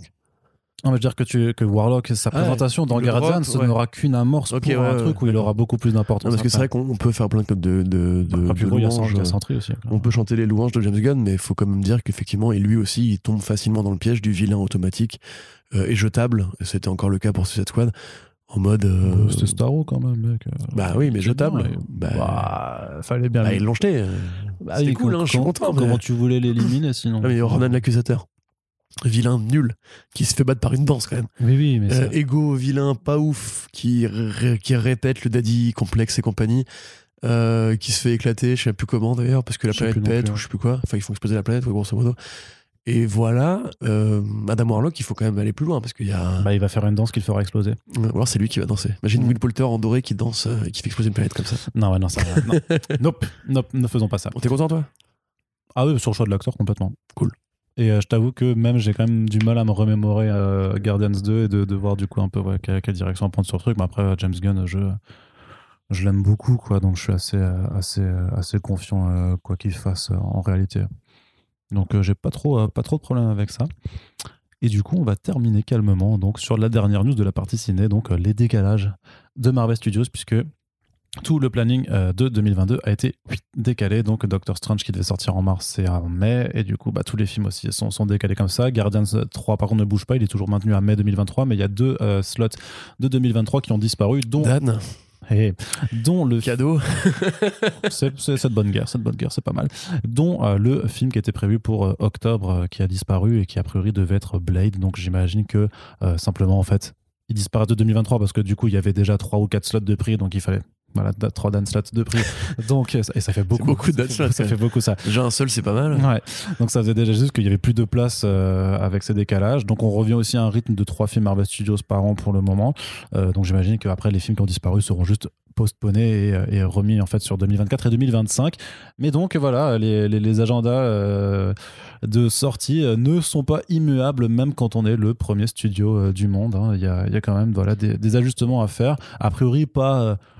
euh, parce qu'il y a des gens qui ont fait, enfin pour la blague, ils font ouais, ils ont vu le trailer de The Batman, ils ont flippé euh, que Doctor Strange soit, soit le même mois que The Batman.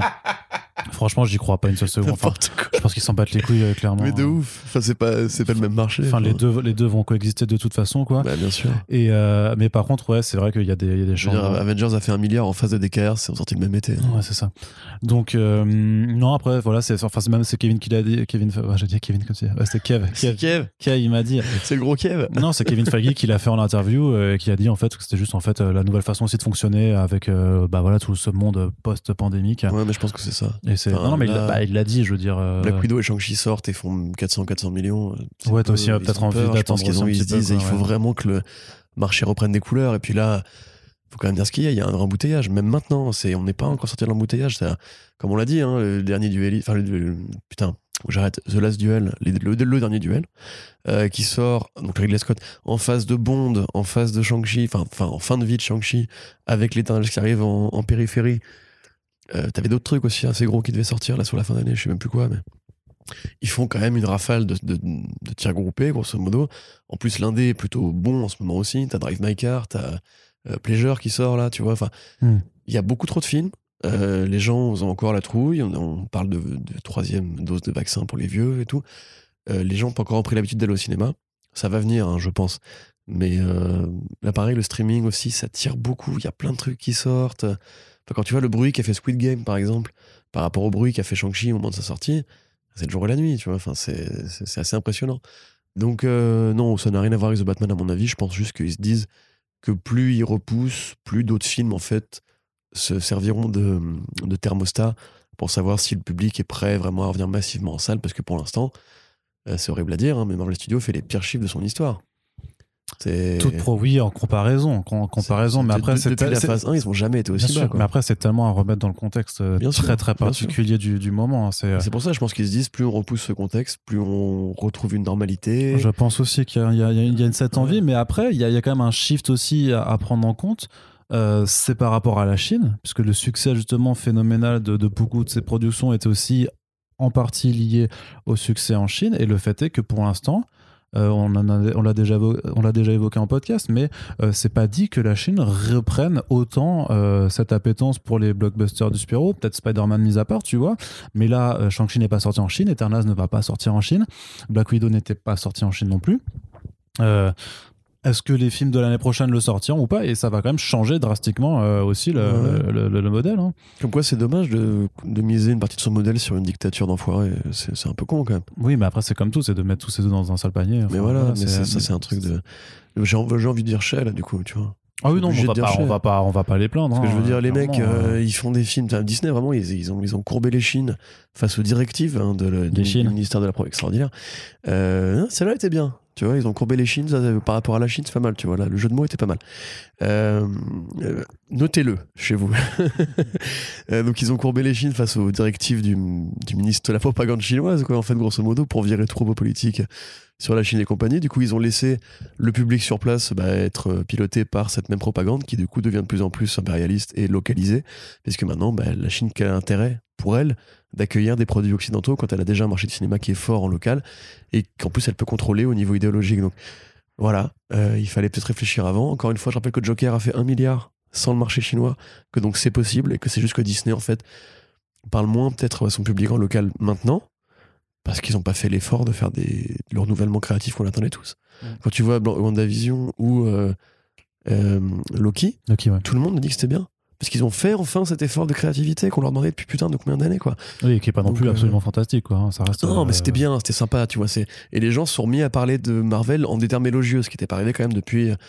Bah, depuis, j'ai envie de dire, Endgame était, avait déjà irrité pas mal de gens, mais c'est, ça reste un gros succès et tout. Mais donc voilà, à mon avis, il est plus là le truc à faire. Et limite, justement, euh, peut-être repenser le modèle de production s'ils arrivent- devaient se couper du marché Bah oui, chinois. oui, bah oui, Faire des films moins chers, donc moins risqués, donc plus créatifs, tout à plus authentiques, plus honnêtes, et, et que Kevin Feige lâche un peu la bride, quoi. Parce que quand même, c'est, on, on a beau dire, il n'y a, pas de showrunner chez Marvel. Si, il y a un showrunner chez Marvel, c'est Ouais, lui. Il a une Et casquette. il a des idées arrêtées sur tout un tas de choses. Euh, la photo. Bah oui, mais euh, c'est un, l'acting, c'est- euh, oui, mais c'est un showrunner. hein, bien. Mais oui, mais c'est le problème, tu vois. C'est Chester n'écrit pas Et- toutes et- les BD de Marvel, moins, tu vois. Oui, et le truc, c'est que techniquement, jusqu'à présent, ça marche. Ça marche du tonnerre même. Donc, il n'y a pas de raison de vouloir changer euh, quelqu'un qui, quand même, a, fait, euh, a construit euh, littéralement un, un empire euh, colossal. Moi, je pense qu'on est à l'aube de changement. Tu vois, là maintenant, c'est-à-dire qu'il va rester des films qui seront dans la la moyenne, on va dire Marvel. Mhm. Mais je pense sincèrement que déjà Doctor Strange 2 va pas du tout avoir la même gueule que là. Vraiment. Enfin, à mon avis, ça va être le jour et la nuit, quoi. Je... Bah, ouais, grâce à Sam Raimi, peut-être. ouais. Ouais, ouais. Mais- et encore, on verra. Et on verra. Il, il s'ouvre le, le gimmick euh, du multivers, comme dans Loki, on a vu qu'il savait s'amuser avec ça. Mm. Moi, je pense vraiment que ça y est, c'est le début où ils vont commencer à faire des efforts. Le problème, c'est que ça tombe trop tard. Ça, ça tombe au Oui. pic justement de cette super-héros fatigue, entre guillemets, qui est toute relative. Ça va pas mettre en danger leur modèle, parce qu'ils vont continuer à faire de l'argent et tout.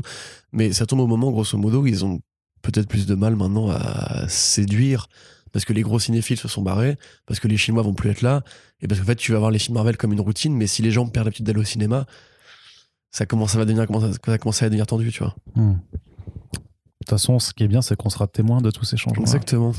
Et donc, on pourra les commenter. Et euh, dans 100 ans, les gens euh, pourront lire notre livre sur, euh, Mm. sur l'histoire du, du cinéma de super-héros et diront C'est ça. Ah, regardez. Un Alsacien et un mec qui, qui est la voix euh, cassée. C'est ça. Euh, deux points, l'histoire des comics au cinéma. Très bien, ben on conclut. coup, ce bouquin, On, on- on conclut- euh, pardon, on conclut ce podcast là-dessus. Euh, donc rendez-vous dans 80 ans dans les livres d'histoire pour nous lire. Et en attendant, on espère simplement que cette émission longue, une fois de plus, vous a plu. N'hésitez pas à laisser vos commentaires sur l'émission, sur les sujets différents, différents qui sont abordés sur notre site dans l'espace commentaire. On vous rappelle que l'inscription n'est pas obligatoire, donc vous pouvez vraiment y aller euh, comme vous voulez. Euh, et sur nos réseaux sociaux, on vous rappelle aussi qu'on a une page Tipeee pour financer le podcast afin qu'il soit pérenne tout simplement. Et on euh, vous rappelle aussi une fois de plus que les partages sont euh, une très bonne façon gratuite en plus de euh, participer à la vie du podcast à le faire connaître à le soutenir tout simplement Mhm. avec votre votre RT votre partage qui est un geste engagé Le partage rend beau. nous voilà. Sur ce on espère que ça vous a plu et on vous dit à très bientôt pour les prochains podcasts. Salut. Salut